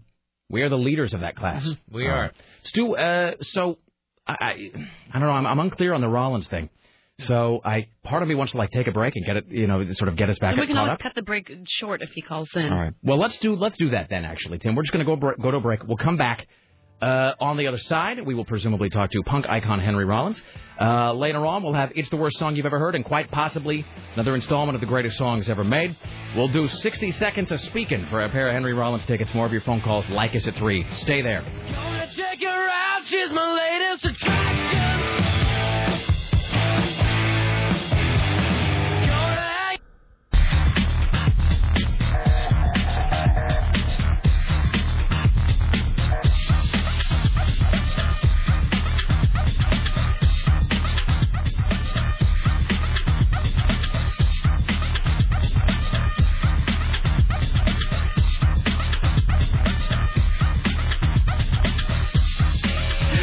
Gonna check her out, she's my latest attraction. It's the Rick Emerson radio program. Thank you for coming along. An excursion into flawless execution Flawless. of comedy and entertainment. No flaws. All right. It's 503 733 2970. We're geniuses. And by we, I mean me. I know. I'm like, you flip that W upside down, mister. Uh, what? Oh, we, me. Oh, that's Oh. you. All right. It's 503 733 2970. 503 733 2970. I see the warm line ringing. This may, in fact, be uh, Mr. Henry Rollins. So uh, we will uh, wait for Richie to, uh, to let us know about that. Uh, don't forget, later on this hour, we will be giving away a pair of tickets to see Henry Rollins live. He's doing his spoken word next Monday, October 13th, at the Newmark Theater. Uh, to celebrate the end of the Bush era, Henry is hitting the road with a brand new Election Time Talking Tour. Uh, tickets still available at Ticketmaster.com. so that is going to be uh, that is going to be later on this hour. We will do that. That's Uh, a lot of tease. we've also- time tucking tour Ticketmaster. We've also got. Hold on a second. A uh, Caius El Delio. All right, thank you. I'll just stay here. Uh, so that is uh, later on this hour. We'll do uh, 60 seconds of talking uh, for Henry Rollins. We also have um, uh, It's the Worst Song You've Ever Heard and Tim Riley coming up and all that. Hi, you're on the Rick Emerson radio program. Hello. Hey, Rick, how you doing? What do you got, sir? Hey, uh, I don't know if you saw it, but the other day on uh, the web there was video footage of uh, Sarah, Sarah Palin during a beauty pageant strutting a bathing suit. Now, is this now this is actual? Because there was that bikini photograph of her. Is that the one you've got in your MySpace? The Yes. bikini photo, which I love think, that one. Oh, it's totally photoshopped. which we all know is fake, but which is great anyway. So this is actual footage. This was actual footage from one of the news uh, uh, channels on the web. Well, see, and that's I said early on that that was going to be the thing that sort of sunk her. Uh, was as soon as those photos got out, like these those like glamour shots of her with like the big dynasty hair or whatever. Uh, you know, because she was a sportscaster and she does have that sportscaster sort of look. So, all right. On that note, ladies and gentlemen, it is a, uh pleasure to welcome to the Rick Emerson Show. He's going to be at the Newmark Theater Monday, October 13th. Tickets at Ticketmaster.com. The one and only Henry Rollins. Hello, sir. How are you today? Hey, how are you? I am. Uh, I'm fantastic. A little bit. uh, A little bit uh, frazzled today. I.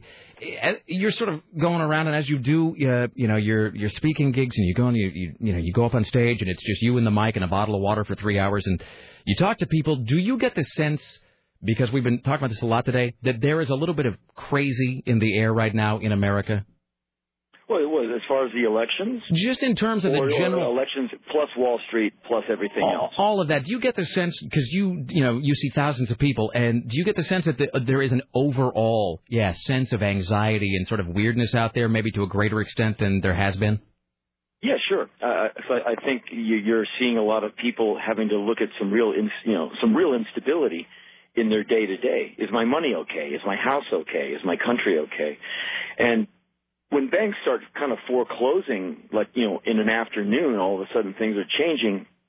Those who pay attention to this stuff have great cause for concern. So yeah, absolutely. Uh, I talk to people after shows, and they're, they're quite concerned with things. And when I talk about it on stage, you, you get a quite a reaction from the audience. So yeah, it's an interesting time in America right now. And I know that uh, some of the press material has said that uh, when you're out on this uh, most recent tour, that it's going to be sort of I don't know, sort of a, a, a jaundiced bon voyage to, to George W. Bush. Is that is that accurate, or is that just a small part Well, of it? for a moment. I mean, it's not like the whole show is about the guy. In that, um, after eight years, you know what you know, and you think what you think. You know, and you, you, you, if you didn't like the guy, you're not liking him now. If you like the guy, I don't know what your opinion is, but uh, I'm just saying, everyone knows.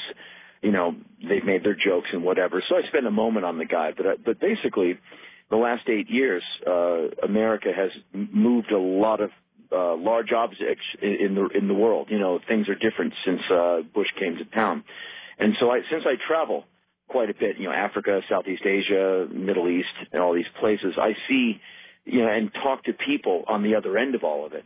And so by talking about all of that, I kind of assess the Bush, uh, the, the Bush um, White House.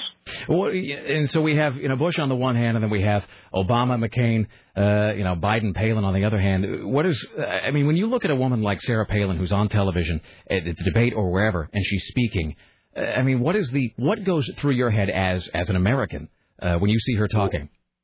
Well, uh, I, I I just don't like the uh, the, the snarkiness of her and the, the, the kind of the, the perpetual smirk. And, and and I don't know whether she's a good or bad person, but when she's speaking, it, like, like during the debate, it just sounded like you know she had memorized a lot of stuff because I watched it very closely. I listened very intently, and she was answering different questions than the ones asked a few times. And I, I said, "Well, come on, lady, like you, you meet, you know, do the right thing." And so that offended me. And uh, during her uh, RNC speech, I just thought it was. Uh, I don't know who she was playing to. I, I guess you know the undecided voters or you know the the, the rabid fan base. But she kind of rubs me the wrong way. And and when you see that she left Wasilla, uh, Alaska, in a great deficit where there was not one before she was mayor. Um, that's something that should be talked about as well. Uh, We got a, an email while back from a guy named Kevin, and he said, uh, Rick, could you thank Henry on his USO work? He said, in 2004, I was at Camp Falcon in Baghdad. It was a small base. Most of the USO people scheduled to come through canceled on us. Henry was pretty much the only guy who actually came to our teeny little base. He signed the guitar of a friend of mine, uh, who immediately put laminating paper over it to preserve it. The whole experience uh, made our week. So you, I mean, you've been very, and you don't brag about it. You don't, you don't go out of your way to really announce it, but you do a lot of going over and talking to those, you know, the men and women who are who are overseas, and it's. I guess it's more difficult for them than it could be for us. But is it is it what is the vibe, the tone when you go over there recently and you're talking to service people who are stationed overseas? Well, uh, you're talking to people at this point who are in their third and fourth rotation. So you know they're they're uh, they've been years into this, and Iraq and Afghanistan are very dangerous places. There's nowhere that's really safe. Any of these guys will tell you everywhere is hot. The green zone is hot. I mean, everywhere you go, you're you know you got to be really careful. So these guys and gals, uh, you know, they they get put through a lot. There's a lot of tension, and then there's like a lot of downtime. So there's like great bits of boredom with great bits of heightened anxiety and awareness. So there's a lot of adrenaline. So these guys are going up and down, great vicissitudes. And I think uh, at a certain point, you're going to start burning out. And so the vibe I get from when I talk to these people who are so incredibly brave and energized and focused and disciplined, I mean, you get a real lesson when you meet these people. They're just so completely on it. it it's it's pretty uh, it, it's humbling. Uh, I, I get the feeling that they're motivated, they're doing the best they can. But from some of them, you get the idea that they, you know, they want to go home and meet their kid, and they they want to get on to something else. So um, I don't hear people, you know, saying uh, I'm going to mutiny or whatever. But eh, every once in a while, you get someone saying, you know what, I'm I'm getting sick of this. You know, I'm in year five here, and this is uh, not so fun. But mainly, you just hear these guys uh, looking out for each other uh, trying to get through the day, basically trying to get back to the dining facility by sundown without getting blowed up. Because, like I said, this is very dangerous territory that these guys and gals are in. We're talking to Henry Rollins. who's going to be at the Newmark Theater Monday, October 13th. I uh, I, I read something a while back. A, a guy said, I forget who it was, uh, some Jann Wenner or somebody. He made some statement. He said that the worse the social and economic and political situation gets, the better, in his opinion, music or art gets. You know, the bad times make good music and vice versa. And do you, uh, when you sort of look around the musical landscape, do you feel like we've got at least good music or art kind of coming out of this weird tunnel that we're in right now? Well, I, I would somewhat agree with Mr. Winter's uh, assessment. I think he makes more reference to Vietnam, where people were getting drafted, and you had like the MC5 and bands like that kind of making this incendiary rock and roll music uh, in reaction to the Vietnam War. Jimi Hendrix doing the great song Machine Gun. With a, a voluntary military, you know, one that's not compulsory, I, I don't necessarily agree. I think music's really good, but I bet he and I are talking about vastly different bands. Um, but yeah, I think I have a radio show, so I'm trying to keep up on things music, and I'm a fan. So I think music's really good right now. I don't think it has anything to do with the Bush administration or the invasion and occupation of Iraq. I think it has more to do uh, with the internet, with technology getting more in the hands of, of people who could not normally afford it back, you know, when I was younger, like when you needed a lot of dough to get the gear and everything. And so I think there's a lot of cool, innovative people who might not have had a musical voice now are getting to take their laptop and make something happen. And so, um, maybe, or maybe he and I are both right in a way. Maybe it's a combination. But I just have not heard the uh, basically America's version of the Clash. Right. You know what I mean? I haven't heard the reaction to all of this on an album where I go, wow, we're going to be talking about this one a hundred years from now. So, uh, you know, like like you hear the the, the MC5 live album, uh, "Kick Out the Jams." That was during wartime. That was during Vietnam. It's a very charged record, and you can hear the energy. It's it's in reaction to what's going on, and and and so I think in these times Americans enjoy a, a great deal of convenience. I mean, you don't have to pay attention to your country. It, you know, you don't have to watch the debates. You don't even have to vote. And with technology being what it is, you don't even really know have to know how to read. Yeah, I mean, you can get by in America with with contributing very little. You know what I mean? And, and still, you know, get three square meals and and and have your fun. And so I think a lot of Americans have maybe taken a back seat. That's why I beg people to vote. I never tell them who to vote for, but I beg them that they, you know, take part in this in the in the uh, you know the, the the social experiment that is democracy. Well, this country as a car has been you know pedal to the metal for so long that I think you know, people feel like, well, I, you know, I I don't have to I don't have to hit the gas or push. The car's just going to coast without me. Well, Uh. Well, well, yeah, and and I'm you know I'm not I'm I'm loath to put Americans down, but what else do they know? In, Right. that, what else have you shown them? You know, there- there's never been a drought. There's never been famine. Uh, we've never been invaded. You know, it's not like uh, all of Indiana has to leave. There's been some floods. There has been some awful bombings. You know, but not anything like that. What goes down in other countries, like to to walk a, a day in Tel Aviv, there's a very heightened sense of you know something could happen. Yeah, Like when you're in Tel Aviv, the kind of people are sharp. They're looking around because they know any street corner, any you know, any time, anywhere. In America, you know, we're very, very blessed in that we, we can take our hands off the wheel. And I think in the last 30 or 40 years, we've done it a little too much.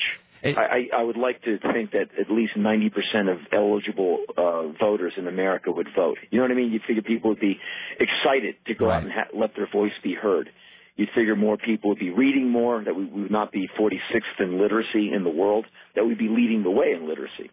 You do. It reminds me. Uh, things have to change. a little bit of what Johnny Rotten said about God Save the Queen, and he said that you know he was talking about the strife and the economy, and he said you know you don't. People thought that I hated uh, my country, and he said you don't write a song like God Save the Queen because you hate Britain. You write it because you love Britain, and you need to slap people so they see what's happening to it.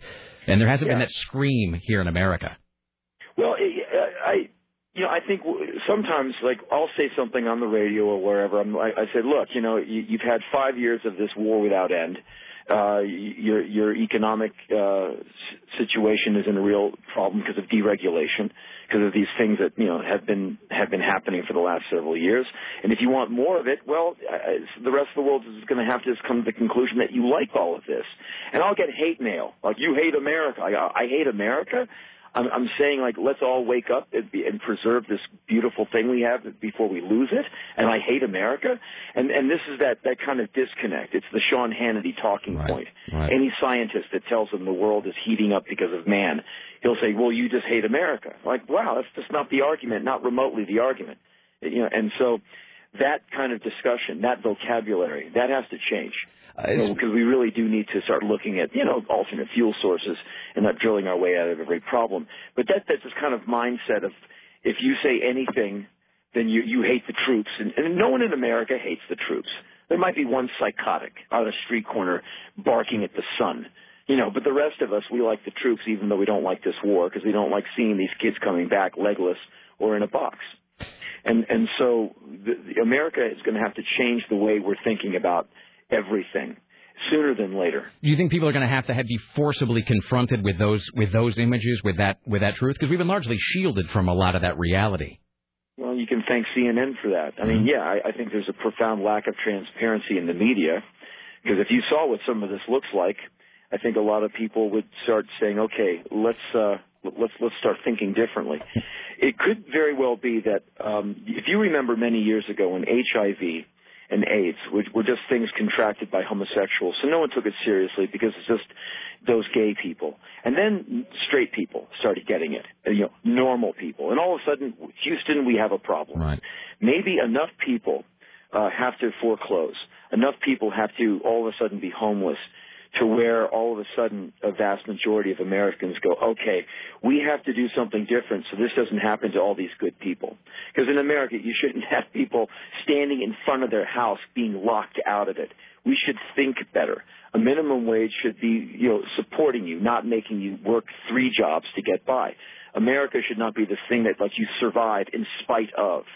And and so I, I think when more people are put out, maybe things change. But as it is right now, uh, maybe some people are going to have to find out in the very hardest way. Like the guy's got to go through three million dollars worth of cocaine to find out that cocaine ruins your family and screws your life up. Talking to Henry Rollins, he's going to be at the Newmark Theater Monday, October 13th. Tickets at Ticketmaster.com. Uh, one final question as we wrap this up, and this is from a, a listener who's a huge, longtime fan of yours, and he says, Ever since I saw a show Henry recorded in Israel, I've wondered what he, an experienced, intelligent, wise traveler, would advise as a must-go place. I want to get that place out of the way first, so if I plummet into the ocean on the return flight, I can die knowing I hit the one requisite place on Earth before it happened. Big question. Well, a really fun place to travel as far as seeing things where you just kind of stand in in, in awe is Egypt. Because when you stand in front of the Great Pyramid and the Sphinx and uh, all the other places you can go, of which there are many, and I've been to. I've been there twice, but you know that doesn't make me an expert. But as far as uh, every day having your mind completely blown by that which is standing in front of you, Egypt is that. Another place as far as you'll never think the same way about anything again if you can get to eastern India like Calcutta. That is uh, mind blowing. It's very sad parts of it, but um, everything will be different for you after that's over. All right, uh, Henry, thank you so much for, for doing what you do. You're going to be Monday, October 13th at Newmark Theater. Tickets avail, available at Ticketmaster.com. Uh, best of continued success and, and happiness to you, sir. All right, see you down the road. All Thank right. you. Thank you, my friend. There you go. Henry Rollins. Richie, if you can uh, double check and make sure that everything's good there on the, uh, the other side of that, that would be fantabulous. All right, there you That go. That was outstanding. I love that guy. I just, uh, he doesn't really hug, I don't think. But, man, he's another guy that if I hugged and if he hugged, There would be mutual hugging. we'd hug it out. Wow. All right. There you go. Uh, I will say this one thing uh, before we uh, wrap it up about Henry Rollins. Uh, there's uh, somebody I know who shall remain nameless who was pondering whether to I won't even say where pondering whether to go on a incredibly I would say adventurous uh, trip, way more than I would, and a whole lot of issues involved with go- traveling to another country. And this person was like, I don't know, should I do it? Is it too dangerous? Is it too whatever? And I said, uh, you know, you ought to email Henry Rollins about that. And they laughed. And I said, no, no, no. You know, he goes everywhere. He's you just heard him talk about Egypt. He's gone everywhere. You know. And so this person emailed Rollins literally like nine minutes later. Email back, like two paragraphs. Yes, you should go to this country. Here's how you do it. Here's what you don't do. Here's where you go. Ask for this guy at the corner stand. He give you some great falafel, Henry. And it was like nine minutes later, like on a weeknight. And I, you know, so that's when I began. You might notice that I start. I've been answering my email a lot more over the last uh, six or eight months. I try to set aside not to be all about the greatness of me, but like an hour every morning to do nothing but answer email, and it's because of that. It's because Henry Rollins emailed somebody back at you know in like ten minutes on like a Tuesday night. So how can I do anything less? Take a break. We come back. Tim, news for us? Oh yes. Fantastic. Don't go anywhere. It's the Rick Emerson Radio program next.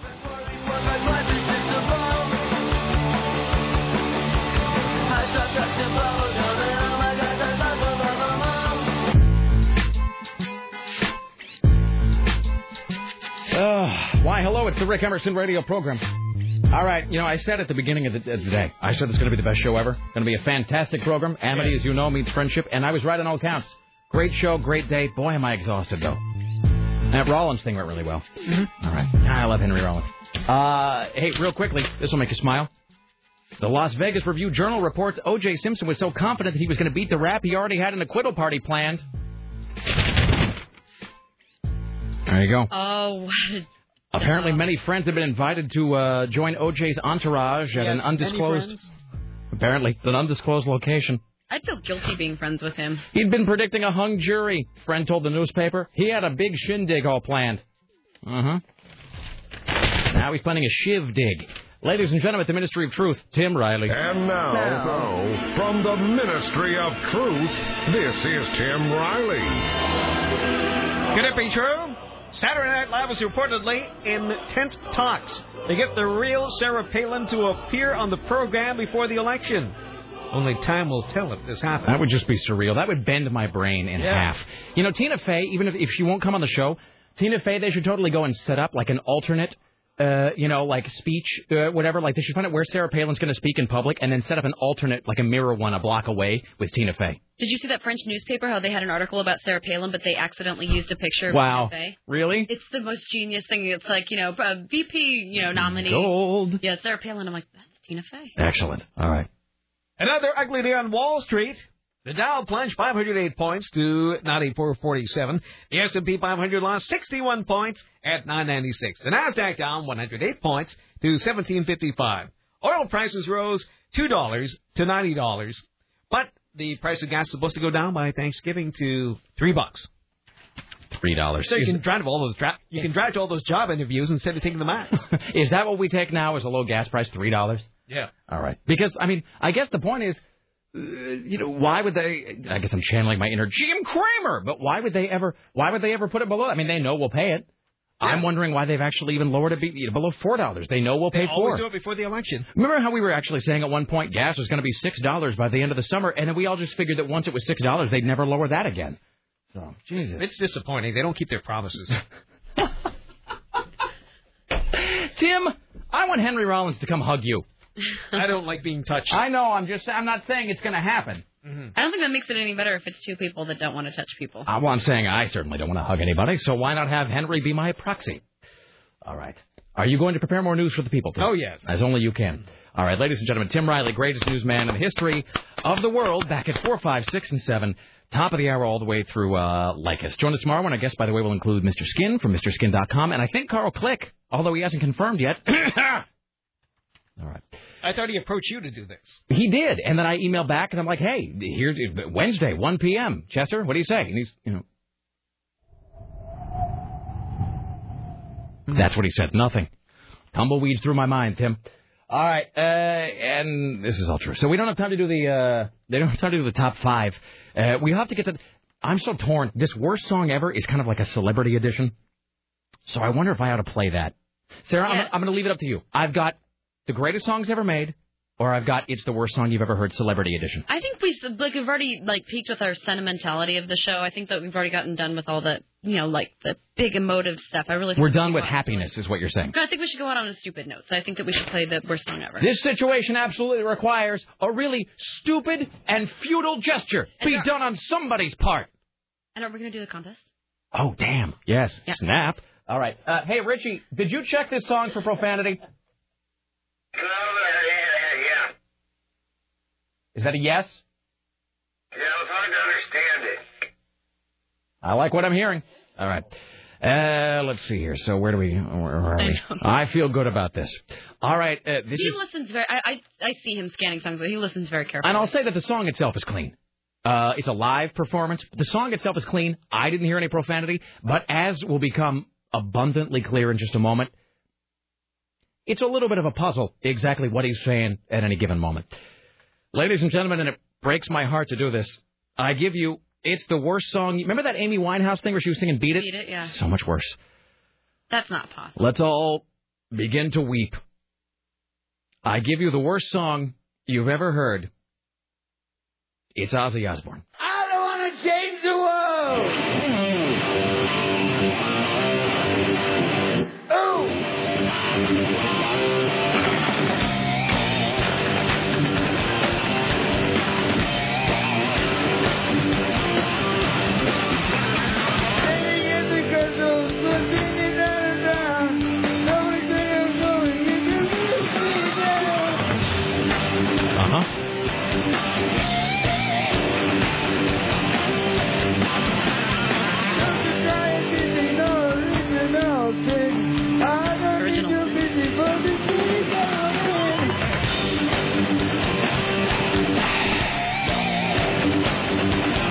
Never been a great vocalist, but.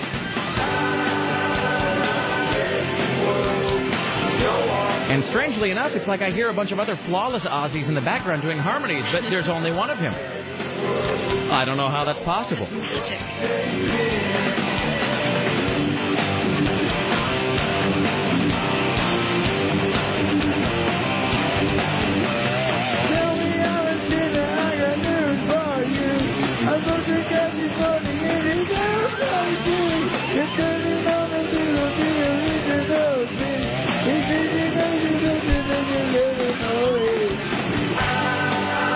He's not even trying to form words. He's just sort of breathing out of his lips.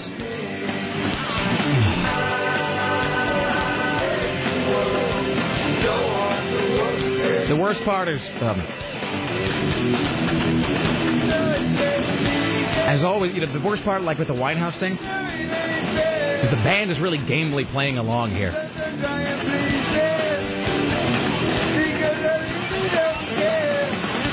Uh, and you can see the band just selling it for all their worth behind him. Like maybe if we play really, really well, no one will hear this. That's not true. Let's get to the little breakdown part here, and then we'll uh, put an end to this. It's uh, the one and only Zakk Wylde on guitar here.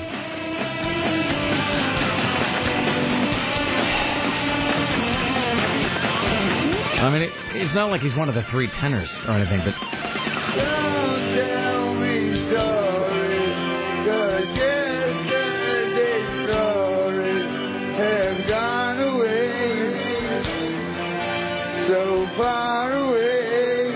that echo really helps. There's a light up ahead, Lord, I hope and pray. I'm here to stay. We'll, uh, we'll just we'll call that good. There you go, ladies and gentlemen. I suppose. Back after this, it's the Rick Emerson Show.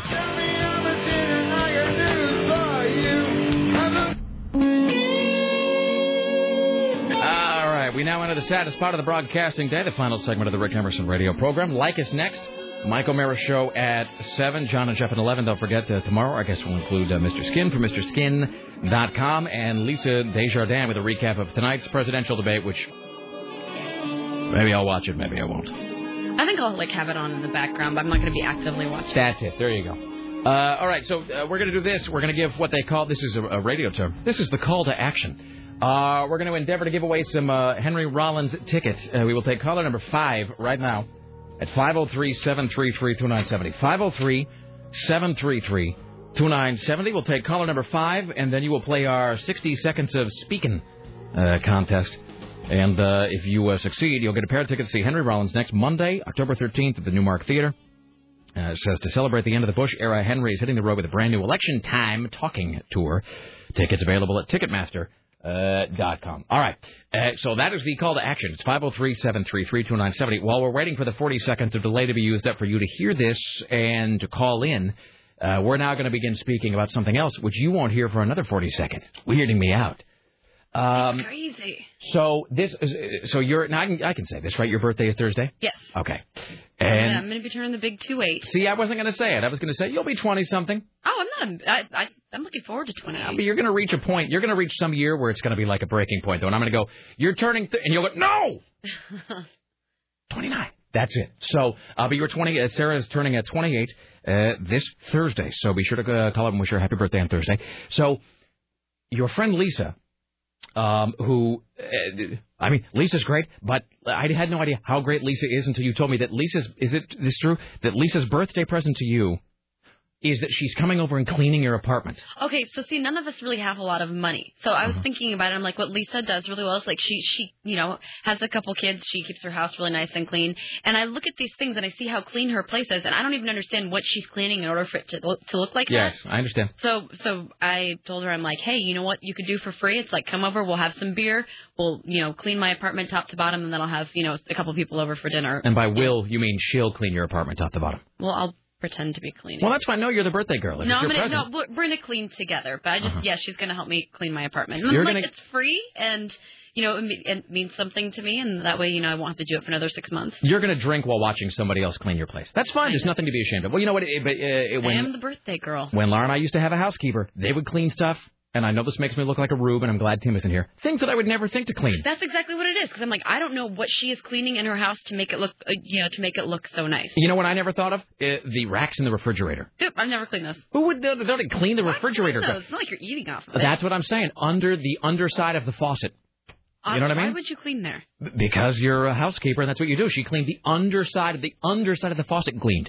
My whole thing is no one ever looks there. Doesn't need to be cleaned. She totally cleaned it. So um, Yep, all so that's what I'll be doing all afternoon. I want to note, by the way, that it was considered an unacceptable birthday present when I said that my wife's birthday present could be to me could be uh, to always have at least quarter tank of gas in the car. Laura's like, "What do you want for your birthday?" And I'm like, "You know what I want for my birthday? Don't leave the car on empty. Always leave the car with at least a quarter tank of gas." And it was I was told I was a jerk for that, incidentally, by you. And That other people. Kind of jerky. Eh, But yet it's okay for your birthday. What you what do you for your birthday, Sarah? You Come clean my apartment. Her biggest concern right now is her financial, uh, her finances, and who am I to take away from her finances? Instead, you know, I'm So just you're paying couple- her, which is good. I'm just taking out a couple hours of, you know, of her own time to help me do something that she doesn't mind doing in the first place. Wait, what does that have to do with her finances? You're not paying her. No, I know, but she's not spending anything on a birthday present for me. Oh, I see. Is this the and lie? I'm buying the beer on the way home. Okay. So, so in, in turn, she's getting free beer for helping me clean my Okay, apartment. done and done. Okay, All never right. mind that. I can totally see that. All right. It's 503-733-2970. And here's the thing, I really do buy that explanation, but even if I didn't, it would be genius. Like, No, even if I thought that was a, a big load, that's a great little, uh, I mean, it actually do, it does make sense. I But to work my spin on it a little. I was going to say, even as pure spin, though, it would be effective. No, no, no. I'm really saving her. I, it's Rick. It's me doing her the favor. All right. Uh, let's go to caller um, five. Hi, you're on the Rick Emerson show. Are you ready to play for Henry Rollins tickets? Yes, I am. I hope All right. You don't blow up because there's only like two minutes left. You're a man, uh, and so here's the deal. In honor of Sarah Palin, you must do some speaking. You got to speak for 60 seconds about something you probably know nothing about. Uh, there's no like no um rule, but you must maintain forward momentum. You can't quit talking. Do you understand that? Yes. All right, sir. You feeling confident? Yeah. All right, sir. You must speak for 60 seconds about the television program The Hills. In three, two, one, begin. The Hills is uh, is this great new show on uh, on on CBS. It's it's about this this series of friends, and um, uh, they they live above a coffee shop, and oh god, I suck at this. the end. All right, you lose. Thank you. All right, thank you. All right, there you go. Was he just going to start describing the show Friends? I think so. I, I, I saw that. I almost would have given him points, sir. Not that I mean, look, you've already gone, but I, I, you should have just done that. You should have just. Because it's just it's forward momentum. Because that guy didn't know what he was talking about with manicure. There's no rule. You have to know what you're talking about. I mean, the it- Hills too mean? I thought it was pretty like infiltrated into pop culture. Well, here's the thing. If it had been a woman, we were going to say Burt Reynolds. You had to talk about Burt Reynolds for 60 seconds. Mhm. And then I said, well, what should a guy talk about? You said The Hills. I mean, you know, but as I said, if he just talked, if he had just described the Waltons, you know, if he had just described, uh, you know, like Alf for 60 seconds and claimed it was The Hills, that still would have no, worked. see, like with Burt Reynolds, I would just go on and on about how dreamy he was, and just that's all you have to do. You don't have to know go. a lot about him. Just kind of take the one thing you do know and run with it. See, that's the thing about Sarah Palin. You just take the one tiny shred of knowledge you have and you just sell it in a forceful fashion. And that would, uh, you know, that's what you should have done. You did not do that. You lost. All right. Uh, well, we'll do it again tomorrow. That gives us two pair for tomorrow. So uh, tomorrow we'll uh, have another uh, shot at this uh, Henry Rollins tickets. You can get them also at uh, Ticketmaster.com. And we're done. All right, we want to thank Henry Rollins, Nina Parker from TMZ.com. Uh, we want to thank Lisa Desjardins, Ed McCarthy, and CNN radio correspondent James Roope. Join us tomorrow when our will include Mr. Skin from MrSkin.com. Are we uh, done here? Do I have like 40 seconds? How much longer Yeah, do we we, have we here? have a Ah. little bit of time. Uh, Sometimes I can't tell. I lose my place in this bed because it's all like it's just a loop. Uh, we're ju- uh, uh, uh, I didn't mean to throw you off. What's going on? Best day ever. You maintained all the way through, though. You know, you were scared earlier this morning. You're not blowing it until the last minute of the show. Now, Tim, come do another bike and hike spot. Rick Emerson, show produced today and every day by the lovely and talented Sarah Dillon for AM 97, the talker in the newsroom, Tim Riley, and the phones, Richard Bristol, the gatekeeper, Dave's in, web mistress, Bridget from upstairs, CBS Radio, Portland marketing guru, Susan, don't F with me, Reynolds, like us next, Michael Maris show at 7. Thanks for listening. Be safe. Watch out for snakes. See you at 10 for the recap, 11 for the show. Bye now. Girls with ass and booze at the same time just don't look right.